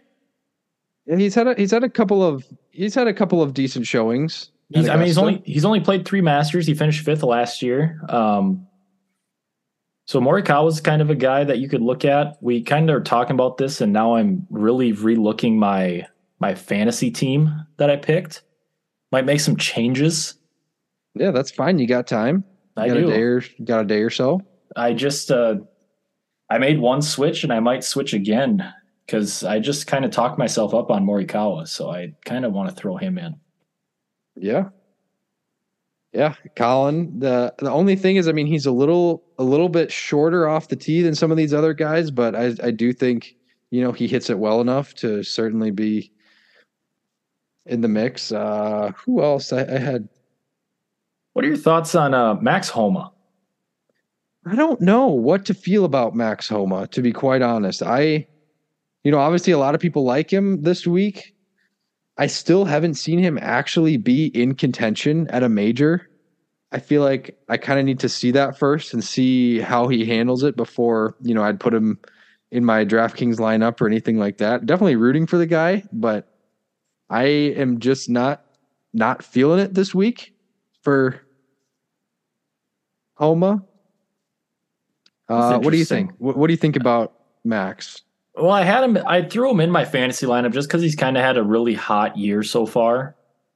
Um, you know, I just kind of was looking at guys that have been hot before I kind of go back through and you know relook at things. And I'm just just went back to look at his previous Masters results. He's played three Masters, just like Morikawa. Missed the cut in 2020, missed the cut in 2021, and then T48 last year. So he's not a, he's a totally different player though than when he was Yes. in those first couple of years. Yes. Um, I want to look at Collin now. I mean, is he the see. fourth ranked player in the world right now? I believe he is number Or is four. he not quite that high? Or is he like six? Uh, let's let's look at the OWGR. I feel like usually four is someone else. the- Four might be Cantlay or Uh, four is Cantlay. Homa is five. okay. So yeah, Um, Morikawa, his finishes T44 in 2020, T18 in 2021, and then fifth last year. So yeah, so definitely trending. that's, I've got another guy. That's a guy that I I got to make the switch. I got to throw him in the lineup. I've got another guy for you though. Okay, The X Man. Xander. Xander. He has a couple very good finishes at Augusta. He, I think he has some form coming off the match play. Uh, he made it. He lost to Rory, I think, in the round of eight. Yep. Um, so he's al- always been really good putter, really good striker. He was struggling with his driver a little bit earlier this year, but again, Augusta, you know, doesn't. It's not the course where you have to be as pinpoint accurate off the tee. Obviously, you can't be hitting it everywhere, but it's not uh, quite as demanding as far as accuracy goes as some other courses. Uh, I really like Xander this week as well, and obviously he's played well at Augusta multiple times. I just had to take a look at Xander and his results in major championships. This guy is a major championship freak. Yeah, Like, so his Masters career, he's gone T50, T2, T17, T3, and then he missed the cut last year. In the US Open, he went T5, T6, T3, fifth, T7, T14. yeah, that's insane. In the Open, he's gone T20, T2, T41, T26, T15. And the PGA, he went cut T35, T16, T10, cut T13. Like this guy's play always plays well in the majors. I'm, I'm, I've got yes, I'm very bullish on Xander for this week I've got too. some huge decisions to make. Now, Yep. oh my gosh, like because my lineup as it sits right now, I have Scotty for my past champion. I currently have Morikawa for my American. I have a guy by the name of Jason Day for my international. And we haven't even talked about him yet. I know. And then I just threw Jon Rahm as my wild card. I might I might keep Collin in and I might take Jon Rahm out as my wild card and throw X Man in. And he's gonna get that boost the first two rounds. He's gonna be playing with Tiger.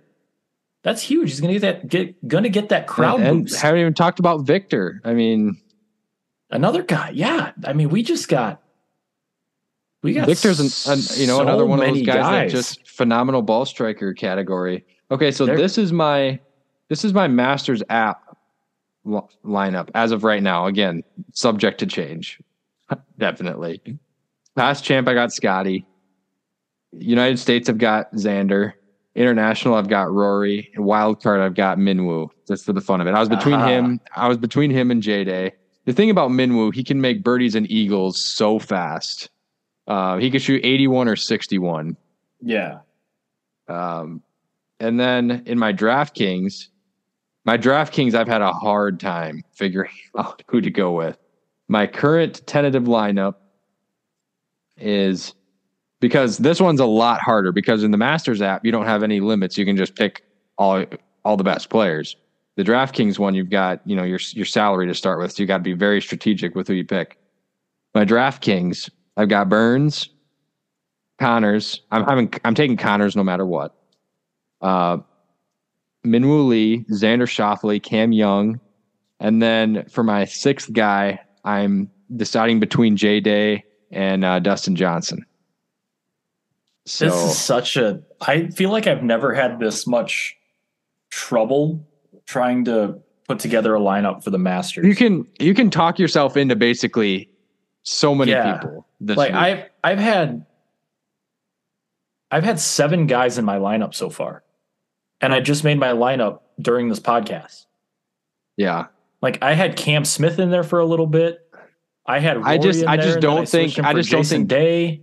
Yeah. I don't think Cam Smith has enough form. Yeah, that's he he's he's played really well at Augusta, very well, but it's hard to he didn't finish that well last year. Wasn't he like a T thirty two kind of guy last year? Something Cam like that. Cam Smith was in the final group. yeah, and he choked, bro. Not that bad. He's pretty bad. Uh, He still got a top five, didn't he? Oh, he did finish T three. Oh my, he's got three straight top tens in the Masters too. My, this is so tough. I know. There is know. there's like 15 guys that you could tell me are going to win this week, and I believe it. Oh yeah. Oh yeah. It's gonna be awesome. One It's of those guys is so not good. Sandy Lyle though. That's, Larry That's fair. Mike Weir, maybe. Bernhard Langer could he could throw one out there. This guy you never know. I swear that guy's cheating when he puts. If if Bernhard Langer wins the Masters, I'd lose it.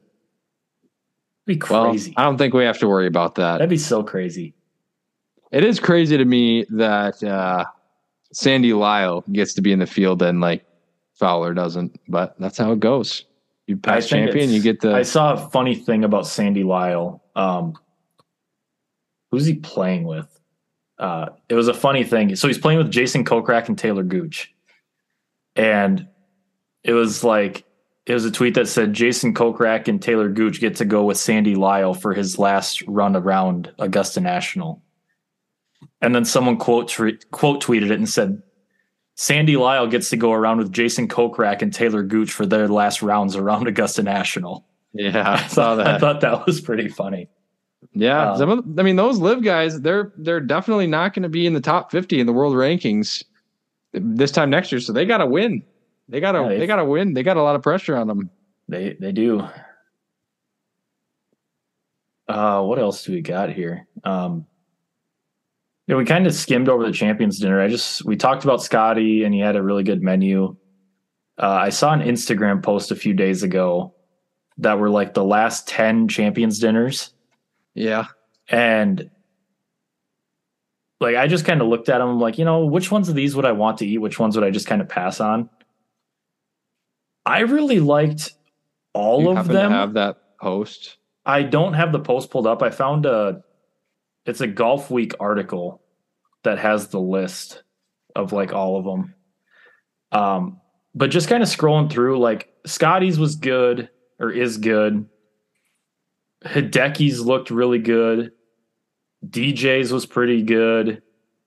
Tigers was obviously Tigers is pretty good. Um, Patrick Reed's looked pretty good. Sergio's looked pretty good. The only one I think I saw in there that looked absolute garbage that I wouldn't want to eat was Danny Willett's and Bubba's. Those are the two I would pass on. Well, Bubba is apparently like an extremely picky eater. And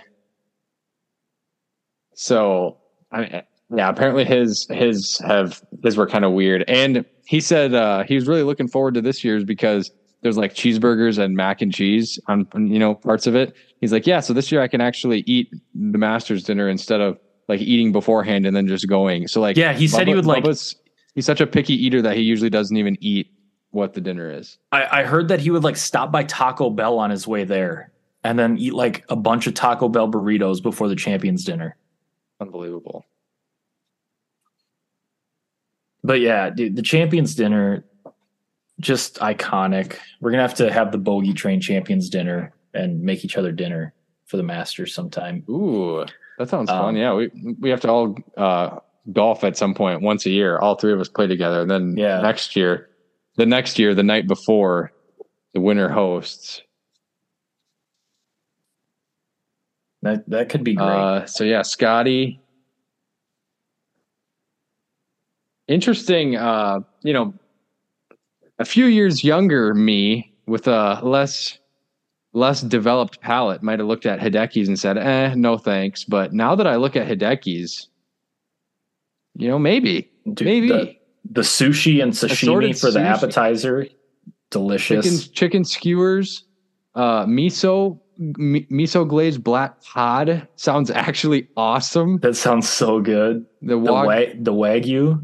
wa- yeah wagyu, however you say that, ribeye.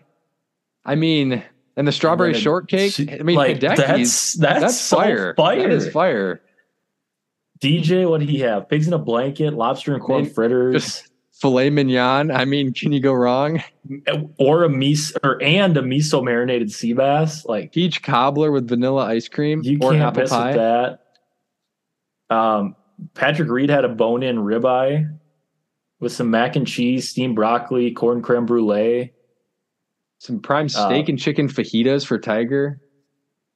I mean, Tiger's good, always- but probably not one I would put on my favorites list. The Patrick Reed one, actually, you are right about that. Uh, Um, prime bone-in cowboy ribeye, mac and cheese, cream spinach, creme brulee, steamed broccoli, Sergio's I would maybe miss as well. uh, an international salad inspired by ingredients representing the countries of Masters champions, arroz caldoso de bogavante, which is a traditional Spanish lobster rice, and then Angela Garcia's tres leches cake for dessert. Uh, kind of one that you could probably miss me with. Um, Danny or not Danny Lee's Danny Willett's, uh, cottage pies, Sunday roast and then apple crumble and coffee and tea for the beverages. Like, nah. Okay, so there's a little a little tidbit on Bubba. So his menu was the same both times. Uh, both times he won Caesar salad, chicken breast, green beans, mashed potatoes, macaroni and cheese, corn, confetti cake, and vanilla ice cream. Uh, one time, a junior golfer asked Adam Scott, Adam, what was the best Masters Champions dinner that wasn't your own? He said, hard to say. I'm looking forward to Hideki's coming up. So this was back in, uh, this was Mhm. last year. I can tell you the worst. Bubba Watson. Pretty sure I ordered off the menu that night. Hashtag mac and cheese. Like, yeah, just But that's funny. I there there's just so many champions dinners I would love to be a part of. Sir Nick Faldo tweeted at Bubba Watson in 2013. He said, At Bubba Watson, you had a year to decide on grilled chicken, mashed potatoes, corn, and mac and cheese. Hashtag happy meal. oh, man. Oh, Yeah, I wonder how the champions dinner went. Do we, should Yeah, we I get to can't our wait. trivia? can't wait for news on that. Let's do our trivia. I can't believe Noah isn't here yet. I can't either. He's All actually right. probably secretly in the waiting room, and you just haven't seen him. He's not. He is not. All right. All so is right. yours the first question? Um, who hit the shot heard around the world? Yep. Okay. Do you know the answer to that one? Nope. It I- is. I would guess. I'm going. I'm going with C. Gene Sarazen, and I I know that's the right answer. That was. I think it was in like the 30s. He ma- I think he made an albatross on 15. That's, so- that would be a shot heard around the world. Yep. Who played in the most Masters before finally winning? Phil Mickelson, Well- Mark O'Meara, or Sergio Garcia? Phil won really early, Well, I mean, he won in 2004. which that's that's only like going to be what He seven was- or eight Masters. Well, he was Sergio by far 34. played more than that. Phil was 34 when he won his first major. Yeah, so it took him a while. Sergio by far played more than that. Sergio's been I'm gu- playing Masters I'm since like 2002. I'm guessing I'm guessing it has to be Sergio. That's my guess is Sergio as well. Okay, should I go see if that's correct? Um, Uh, I will. Or no, no, no. We can just we can just at the It end. is. It is Sergio. okay. I just didn't want you to see other answers. Yeah, I am. I have such short term memory that I forgot. Okay. Uh, there has only been one Masters champion with a 72 hole score over par in the last 50 years. Who was it? Zach Johnson, Craig Stadler, or Charles Coody? I know this Pretty one. sure I remember this Masters. It was Zach Johnson. It was Zach Johnson. I mean, there's I'm no other way that Zach Johnson would win a Masters unless it was over par. laid up on every par five, and I think the winning score was plus two What year was that? oh seven. I watched that entire final round at one point on YouTube. Who is the only player to post all four rounds in the 60s at the Masters? Lee Westwood, Cameron Smith, or Tom Watson? I know this one as well. Uh, I'm gonna guess they threw Lee Westwood in there, so I'm gonna guess Lee Westwood. It's actually Cam Smith, I'm pretty sure. I'm pretty sure it's Cam Smith. He did and he didn't even win. It was 2020 when when Dustin Johnson won. I think Cam was in the 60s all four rounds. That's, that's tough. Okay, number 5. Which US president are you verifying these answers to make sure I'm right? No, Okay. Which U.S. president running for re-election wanted a tree removed from Augusta National and was denied? we. I mentioned Donald this tree Trump. earlier. Dwight Eisenhower or Gerald Ford? That's got to be I- Eisenhower, right? I, I briefly mentioned this tree earlier. It's the Eisenhower tree on 17, which when it was there, it was a pretty cool hole. Now that it's gone, it kind of sucks. Yeah. Uh, so Ike's but it is, is. Eisenhower. It is gone. Number six. Who was the last player to win the Masters on their first attempt? Fuzzy Zoeller, Trevor Immelman, or Larry Mize? I know this one as well. Is it fuzzy? It is Fuzzy. Yep. Who was the only player to lose in a playoff twice at the Masters? Ed Sneed, Ben Hogan, or Ken Venturi? I don't know this one. I my guess is Ken Venturi. Same. That's my guess too. Should I go check? No, Okay, I won't. Uh, number eight. Who won the first Masters? Craig Wood, Gene Sarazen, or Horton Smith? I think I know this one because I looked it up earlier. I'm. It's it's either Craig Wood or Horton Smith. I think it's Horton Smith. That I'm 99% sure that is the correct answer. Number nine. Name the player who finished runner up at the Masters to Jack Nicklaus and to Tiger Woods. Okay, so so there's one person who has finished runner up to both of them. Uh, Tom Lehman, Tom Kite, or Jay Haas. Uh, It's got to be Tom Lehman, doesn't it? it's it's either Lehman or Kite. I don't think it's Jay Haas. I am only I'm only thinking Tom Uh, Lehman because in my head I have uh Ivor Robson saying uh now on the tee, Tom Lehman. And so I know that, That like one? somewhat into the 2000s, so Man, like could have contended in 97 or whatever year Tiger won. I think it was yeah, but Jack Nicklaus. So it had to have been someone who was also contending in 1986. Yeah, that could have been Tom Lehman. He was on the back end of his career. I'm then. going. I'm going with Tom Kite. Are you going with Lehman? I'm going with Lehman. Okay. Name the player who had the highest score in the first round of any Masters champion. Okay, so the person who went on to win who had the highest first round score. Craig Stadler, Doug Ford, or Charles Schwartzel? Give me Charles Schwartzel. Uh, how confident are you in that answer? Not very. Yeah, I'm going to go with I- Craig Stadler. I just see Charles Schwartzel and I pick Charles Schwartzel. Who holds the Masters record for largest final round comeback? I think I know this one. I don't have a single clue. I'm going with C. Sir Nick Faldo. I think six shots. I know he came back from six shots. I don't know if that's the largest comeback. That's six shots has to be the largest final round comeback. There could be bigger. That's that's a pretty large comeback. Who was the first player to shoot a 63 at the Masters? Greg Norman, Anthony Kim, or Nick Price? Isn't this the legend AK? No. It's Greg Norman or Nick Price. I know both of them have 63s. I don't know which one was first. AK didn't. oh, because obviously they both have 63s. Uh, So it couldn't be AK. I don't know which one was first between the two of them.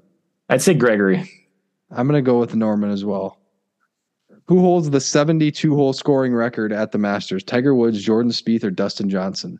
You didn't even have to read the options off on that one. We could have guessed that one without him. It's Dustin Johnson, Yes. it is. 2020. Just making sure. Tiger Woods set the record, and then Jordan Spieth tied it in 2015, and then DJ took it over in 2020. Number f- question 14. What did the three Masters victories by Nick Faldo all have in common? He he trailed by at least three going into the final round. He never spoke to anyone. He thanked the British press from the heart of his bottom. Excuse me? Uh, I'm just going to say A and not look at either of the two other options. Yeah, I'm gonna guess it's A. I don't know. That's a weird question. Name the first left-handed winner of the Masters: Phil Mickelson, Mike Weir, or Bubba Watson. Mike Weir, isn't it? Mike no. Weir. Is it? That was before. That was 2002? That was 03. Oh, three?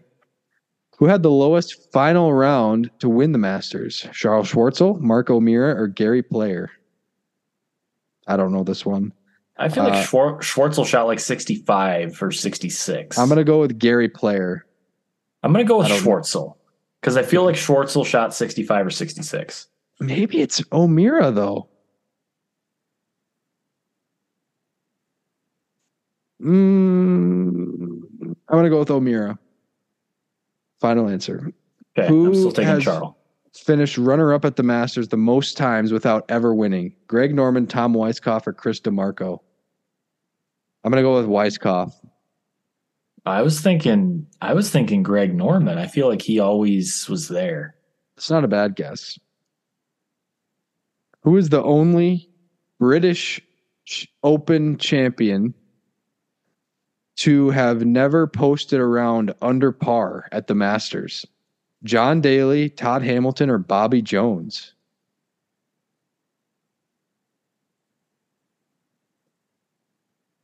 Um, I have to go with Todd Hamilton. I got a question. Who the heck is Todd Hamilton? That's why I'm going with Todd Hamilton. But I here's know- my thought. Didn't Bobby Jones create the Masters? Yes. Did he ever play in his own creation? Yes, he did. I actually uh, just looked into this like a few days ago. So I do know that Bobby Jones never played well at the Masters. Then you convinced me. I'm going Bobby Jones. He never played well at the Masters, but I think it was that he just never broke 70. I think he did break par at some point. But I kind of want to go with Bobby Jones because I You know convinced me. well. You convinced me to go with Bobby Jones. I'm still going to go with Todd Hamilton. Okay, so dang it, it only says what the answers are. It doesn't say the names. Okay, so, So I'll go to the questions. I'll go to the questions. So number Okay. one was who hit the what become known as the shot heard around the world. We said Gene it was C, Gene Sarazen. Yeah. Uh, two, who played the most Masters before finally winning? It was Phil, Mark O'Meara, or Sergio. We C, said Sergio. Sergio. Yep, that's that was right. correct. Yep. Uh, number three, there's only one master champion with 72 hole score over par. Zach Johnson, Craig Stadler, Charles Coody. It's A. Okay, Zach, Zach Johnson. Johnson. Yep. The only player to post all four rounds in the 60s. Lee Westwood, Cam Smith, Tom Watson. Cam Smith. Did you say Okay. Lee What? You guessed Lee Westwood. I said Lee didn't you? Westwood. Yeah. Uh, five, the U.S. president running for re-election. It was Trump, Eisenhower, Ford. Eisenhower for sure. B. Uh, the last player to win the Masters on their first attempt, Fuzzy Zoeller, Immelman, Larry Mize. We said Fuzzy, A? right? Yep. A. The only player to lose in a playoff twice, Ed Sneed, Ben Hogan, Ken Venturi. Which question are we on? Seven. Okay. The correct answer is B. Ben Hogan. Ben we say Ken Hogan. I did not. Yeah, we both we both did. Dang, Ben Hogan. I did not know that. I didn't know he lost two playoffs. Uh, who won the first Masters? Number eight. What was the letter? C. C. Yep. Horton Smith. Yep. That's what we Got that one right. Uh, number nine, name the player who finished runner up at the Masters to Jack Nicklaus and to Tiger Woods. The answer was B. Tom Kite. I'm kite. Tom Kite. I got that one right. Uh, 10, name the player with the highest score in the first round of any Masters champion. It was Craig Stadler, Doug Ford, Charles Schwartzel. A. Craig Oh, Stadler. I got another one. I got another one. Let's go. Should be keeping track, but we're not. Uh, 11, who holds the Masters record for final, largest final round comeback? It is B. Jack Burke Jr. Jackie Burke. Okay. Who, who did you guess? I guess, you guess A? Sir Nick with you Okay. Because you said six shots. Yeah. Uh, first player to shoot 63 at the Masters We both went with Greggy Boy, was the but answer. it's actually C.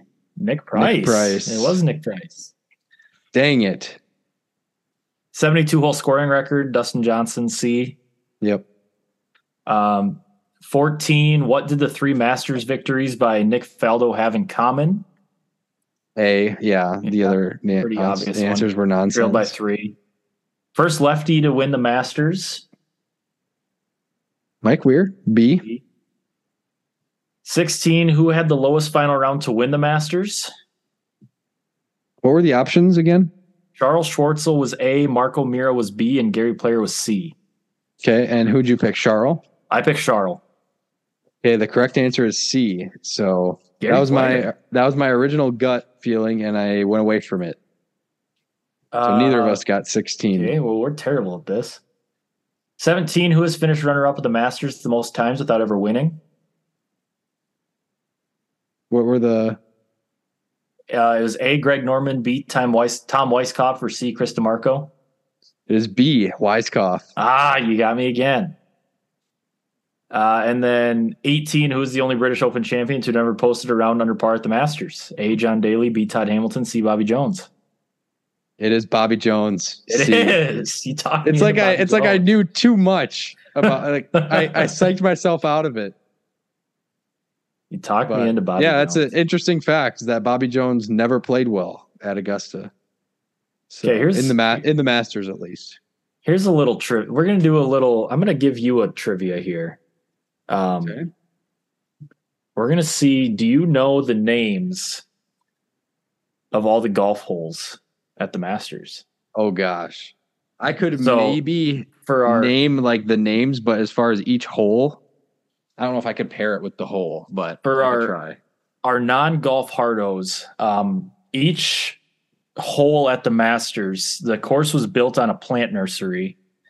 So each hole is named after a tree or a bush or some sort of plant Or uh, flower. that was that was on it like at that plant nursery um, and so they they've become associated with it so they each have names uh, like azalea or uh, white dogwood or something like that hey, don't give it away. i didn't say which holes they were just Okay. two holes um, so it's kind of a a fun thing just to see how much you know because you hear a lot about some of them you don't hear a lot about some others so i'm going to quiz nick Okay. and see how well, how many he knows Do, do you do you know them? Do you know all of them? uh kind of i know like probably 10 or 11 of them Okay, that's kind of the range where I think I'm going to be. But Let's see. Okay, what the over under? Um, I think I'm gonna go I eight think and a I- half. I- I think I can get eleven. you think you can get eleven? I'm gonna go. I'm gonna go. Since you said eleven, you're confident. I'm gonna go nine and a half for the over under. Okay. All right. So, So do you want to go one. in order or do you want to Yep. just pick? Let's Okay. go in, in order. Number one. Number one is tea olive. that is correct. So you got one. Number number two is white dogwood. Is that your final answer? Well, that makes me think it's wrong, but that's what I said. So, yeah. It is not white dogwood. Is it pink dogwood? It is pink dogwood. Dang it. So still Okay. at one. Three. We're gonna have to come back to three. Okay, we're gonna skip Um, three. Is four flowering crabapple? Four is flowering crabapple. Okay. Um, I can't think of five right now. Six is Nandina. Six is not Nandina. Dang it. Um, juniper. Six is juniper. Yes. Okay.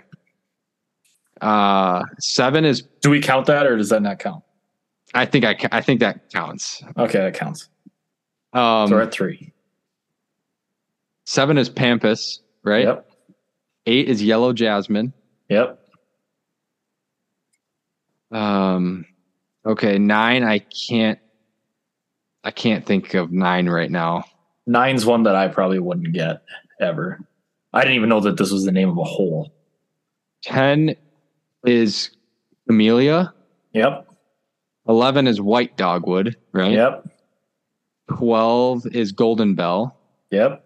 Thirteen is azalea. Yep. There's nine. Uh, fourteen. Um, See, that's how terrible this hole is. fourteen. I can't think of fourteen right now. Fifteen is firethorn. Yep. 16 is oh gosh. Can I seriously not think of 16? That appears that way. Uh okay, we're going to have to skip 16 as terrible as that is. Is 17 Nandina? 17 is Nandina. 17 is? Nandina. 18 is Holly. Yep. Um So we got to go back to 3, 5, and 16, and 9. and 9, and 14. 3, 5, 9, 14, yeah, 16. 14. Okay, is Well, I got oh, Wait, how many am I at? 12? Oh, really? Okay. I think so, yeah. So I actually I- got I 12 of them. Took my fingers down, so I lost count. Okay, well that's more than 11. Is one of them flowering peach? Yes. I just don't know which one. Uh, I'm going to go with 14 is flowering peach. 3 is flowering peach. Dang it. So it's flowering peach and then flowering crabapple right after. um, Um, 5. If you're uh, if I feel like played- it's just one word, If you've ever played the game Never Have I Ever, there's a rule that typically says five is drive. So if No, you drive I at Augusta, what do you drive down? oh, Magnolia. It is Magnolia. Okay, I'm I should have gotten that one. Uh, Uh, nine. I feel like 9 is is is 9 like cherry something? It is Carolina Cherry. Oh, okay, very close. Very close. Uh, Um, 10. 10 did 10. you get? You did? yep, Camellia. Okay. Yep. 11 you got. 12 you got. 13 you got. 14. Uh, I can't. I can't think of fourteen. You're just gonna have to tell me, and then I'll feel Four- stupid. 14 is Chinese fir. Okay, I wouldn't have come up with that. I wouldn't Yeah. have come up with that. And then 16. Uh, I feel terrible that I can't get sixteen. Um. No, I can't. I, that's terrible. Well, when you go under par, you get into blank figures. Red. Okay, that that doesn't do it That didn't for help. me. Red red Oh. bud. Red bud. Oh, wow. Okay. Yeah. Well, it's not as obvious as I thought when I heard it. So Yeah. I thought I did pretty good.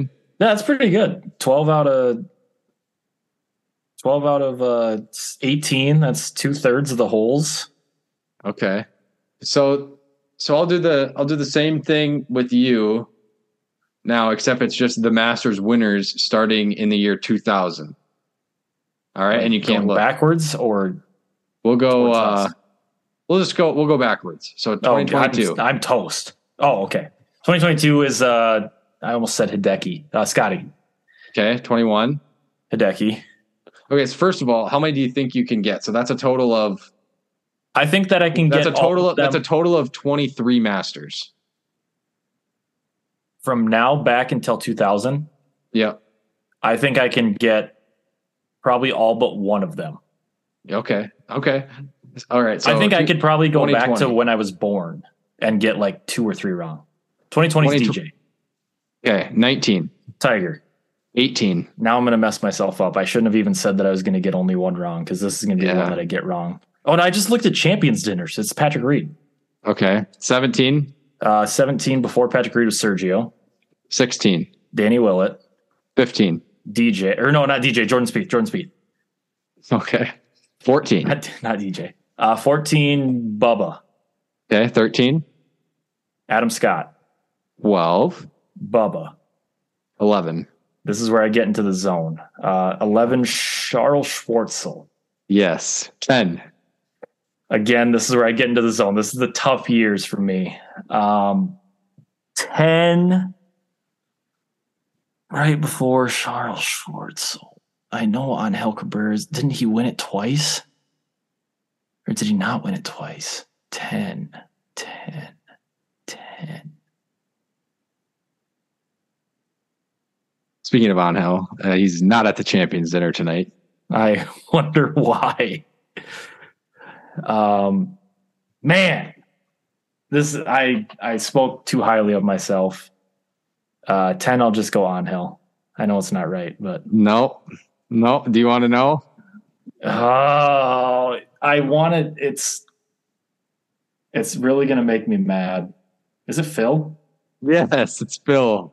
I was thinking of a white guy. I don't know if that counts as a right answer. It does. You got the double guess Okay. on. All right. All right. So nine, 2009.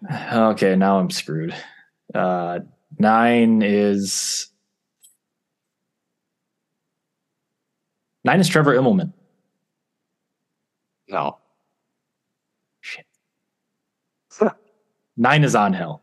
Eight Yes. is Trevor Trevor Immelman. Seven is Zach Johnson. Yes. Six. Six is.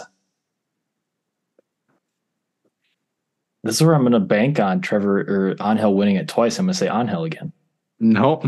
He did not win it twice. Well, now I'm screwed. So 2006. It's I I'm not even gonna guess it. Like it's gonna be some idiot.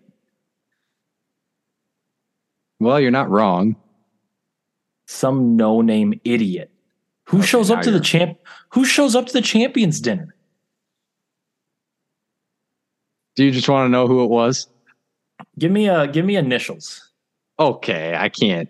I can't do that. Okay, give me give me first initial of last name. M.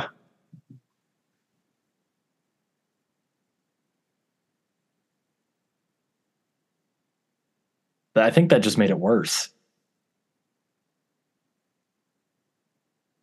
M. Was it Phil again? Phil in 2006? Yep. I'm a dumb, There's Phil. I'm a dumbass. Five, Tiger, four, Phil, three. some other no name. Come back to three. Really? Yeah. Come on, you know this one. We I talked don't. about it earlier. No, we did not. Yes, we did. Oh no, it's Mike Weir. I thought Mike Weir was two. I thought Mike Yes. Weir was two. 2002.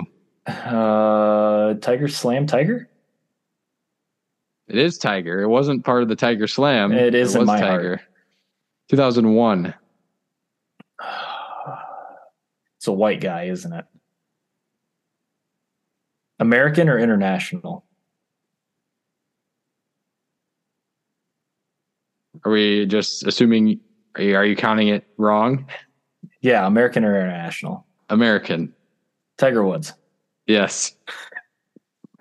That was the Tigers slam year. uh, and then 2000. Not Tiger Woods. He didn't win three straight. You're right about 2000.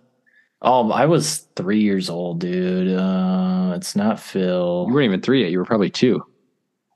Two, I would have been two. You're right. Probably just turned two. Few yeah, I just ago. turned two in December. Um, American or international? International. Yeah, that's great. That's just what I wanted to hear because now I'm going to say Ernie Els. He never won the Masters. Well, he did in my heart. I think it was VJ in 2000. Ah, VJ, you're right. Um, yes. Okay. 1999. Could you do 99? Yeah, because I just looked at it. Oh, um, gosh, I can't. Oh, Jose, I would not have known that. 98. Did you look that one up? Yeah, but I have the whole list in front of me now. Oh, okay. I would not have. was- I would have gotten. I would have gotten Tiger '97, and I would have been done.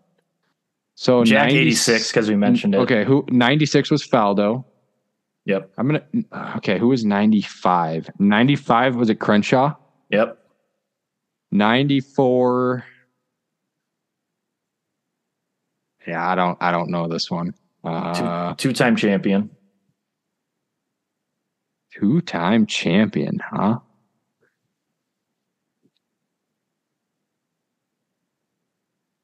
I don't know. I don't know. 94 Bernhard.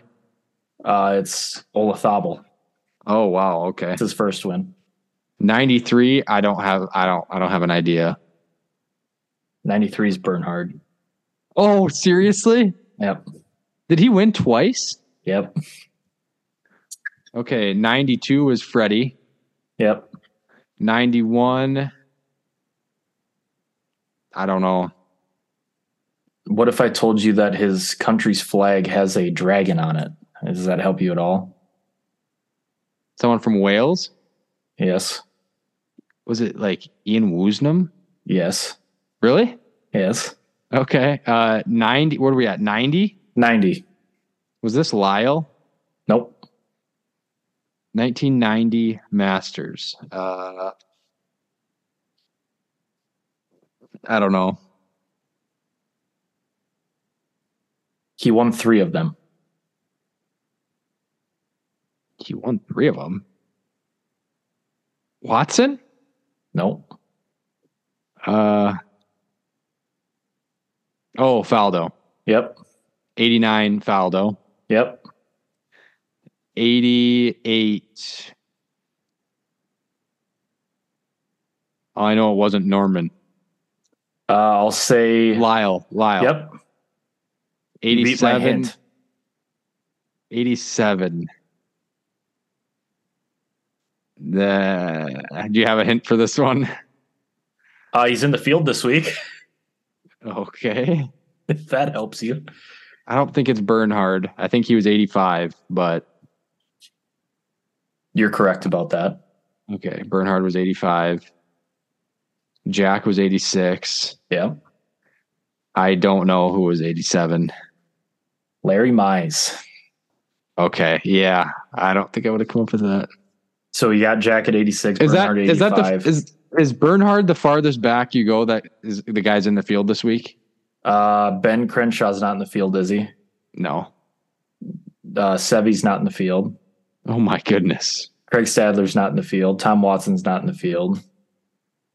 That's Seve amazing again. that Craig Stadler won a US or a Masters. A Masters. Fuzz, Fuzzy Zoeller, uh, Yeah. Erie Player, Watson. Yeah, That actually was a pretty good hint. They said this guy's in the field this week. Larry Mize is still out there kicking it, isn't he? he is. Ben Hogan's not in the field. Um, Horton Smith, first Master Champion. We go all the way back. He's in the field this week. Yeah. He's, probably in. Here's one for you. Who won in 1944? 1944. They probably didn't have it because of World War II. That's correct. Good job. Okay. How many did did Hogan win the Masters? He had Ben to, right? Hogan. Yeah, he did. He uh, uh, maybe not. Where is he? Oh yeah, he did. He won two of them. 51 and 53. Hogan. He You know, was Arnie split. won he four kind, times. he uh Ben Hogan got to kind of play the um like the Bubba Watson Adam Scott game where Bubba put the jacket on Adam and then Adam put it back on Bubba. Oh yeah. So in 1951 Hogan won. In 1952 he put the jacket on Sam Snead if that was a thing back then. Uh in 53 Sam Snead put it back on Ben Hogan. And then in 54 Ben Hogan put it back on Sam Snead. Wow. That's sick. And Sam Snead also put the jacket on Jimmy Demaret, who put the jacket on Ben Hogan for his first win. So it was- Sam Snead had involvement in all of Ben Hogan's Masters green jacket That's ceremonies in some way, shape, or form. All right. Well, anything else? Um, I don't think so. It's the Masters. Make sure you tune in. So now that we did all that history on uh, the Masters, we gotta we gotta leave it off by saying who is our one pick for who's going to be wearing the green jacket Sunday evening. I got a question. Okay. I think I know the answer to this question, but I just want it to be verified. If Scottie Scheffler repeats, he obviously doesn't put the jacket on himself. Who puts it on him? Fred Ridley? I actually don't know. I guess who put the jacket on Tiger in 2002? That's what I was just going to look up. It's got to be the chairman. Let's see.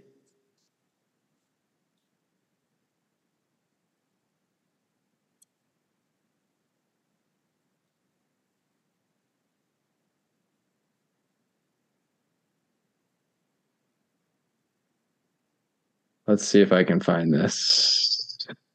Who? This is great podcasting. Who puts the jacket on the? Okay, so this is the this is the jacket presentation in Butler Cabin from 2002, and the only player in there is Tiger.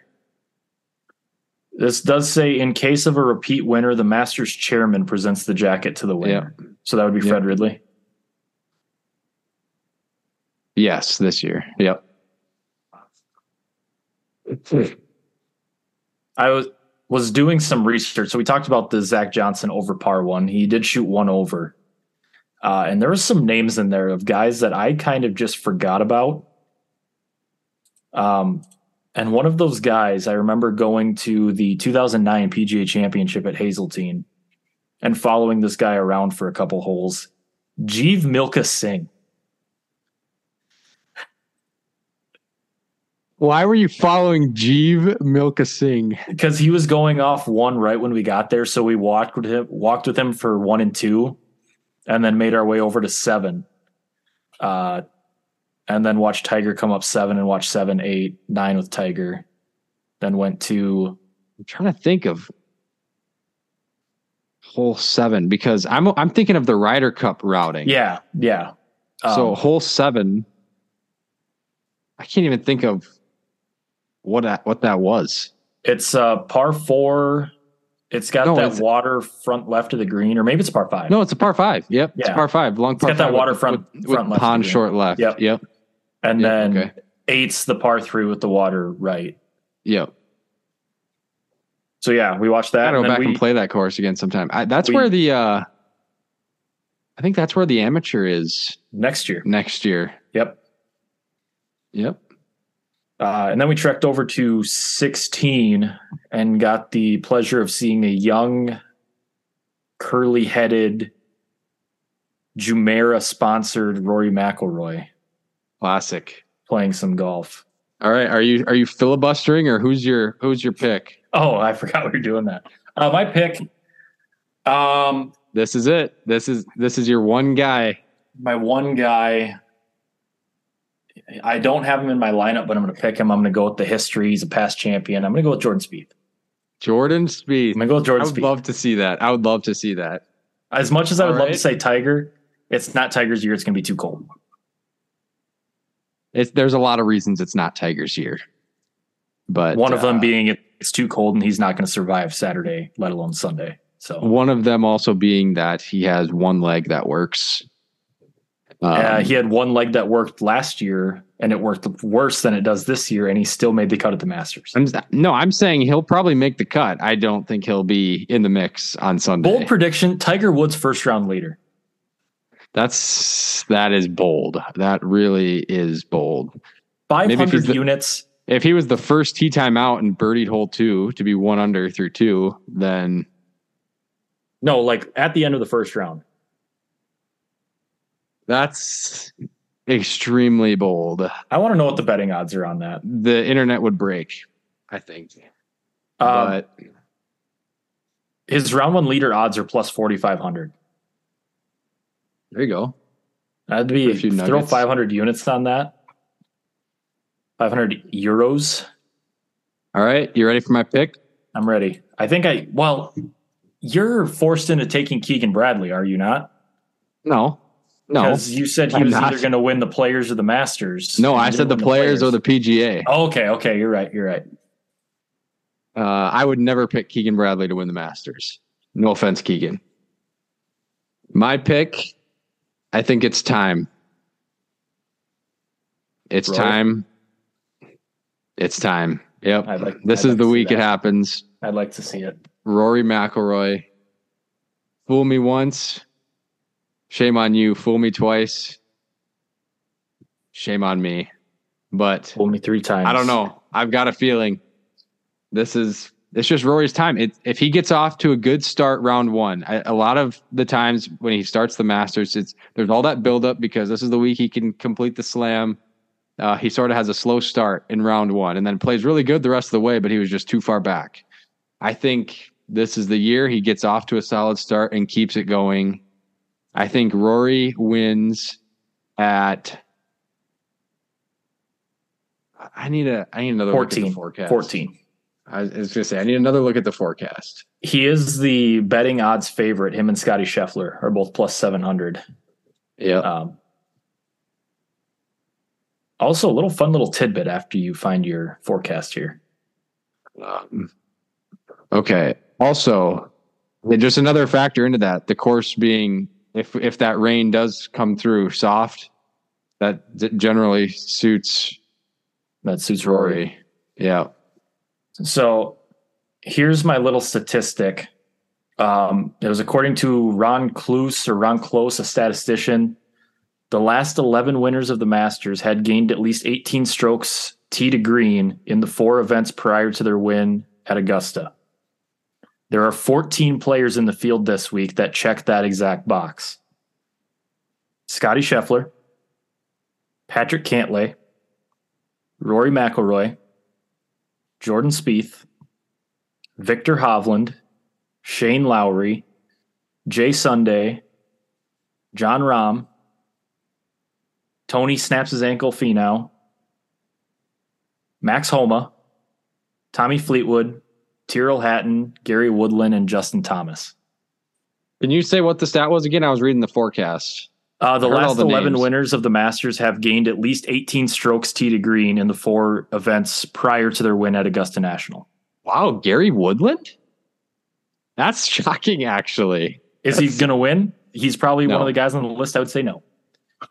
Gary Woodland is not going to win the Masters. But looking at that Okay, list, I let's feel see. really good about my lineup having Scheffler and Jason Day and Jordan Spieth. Winds will be in breezier. Thursday. Showers likely for Friday and Saturday. Trending on the breezier side, 10 to 15, gusts over 20 possible.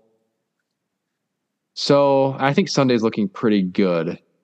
So I'll say Rory. cooler, but I'm going to say Rory at 12 under.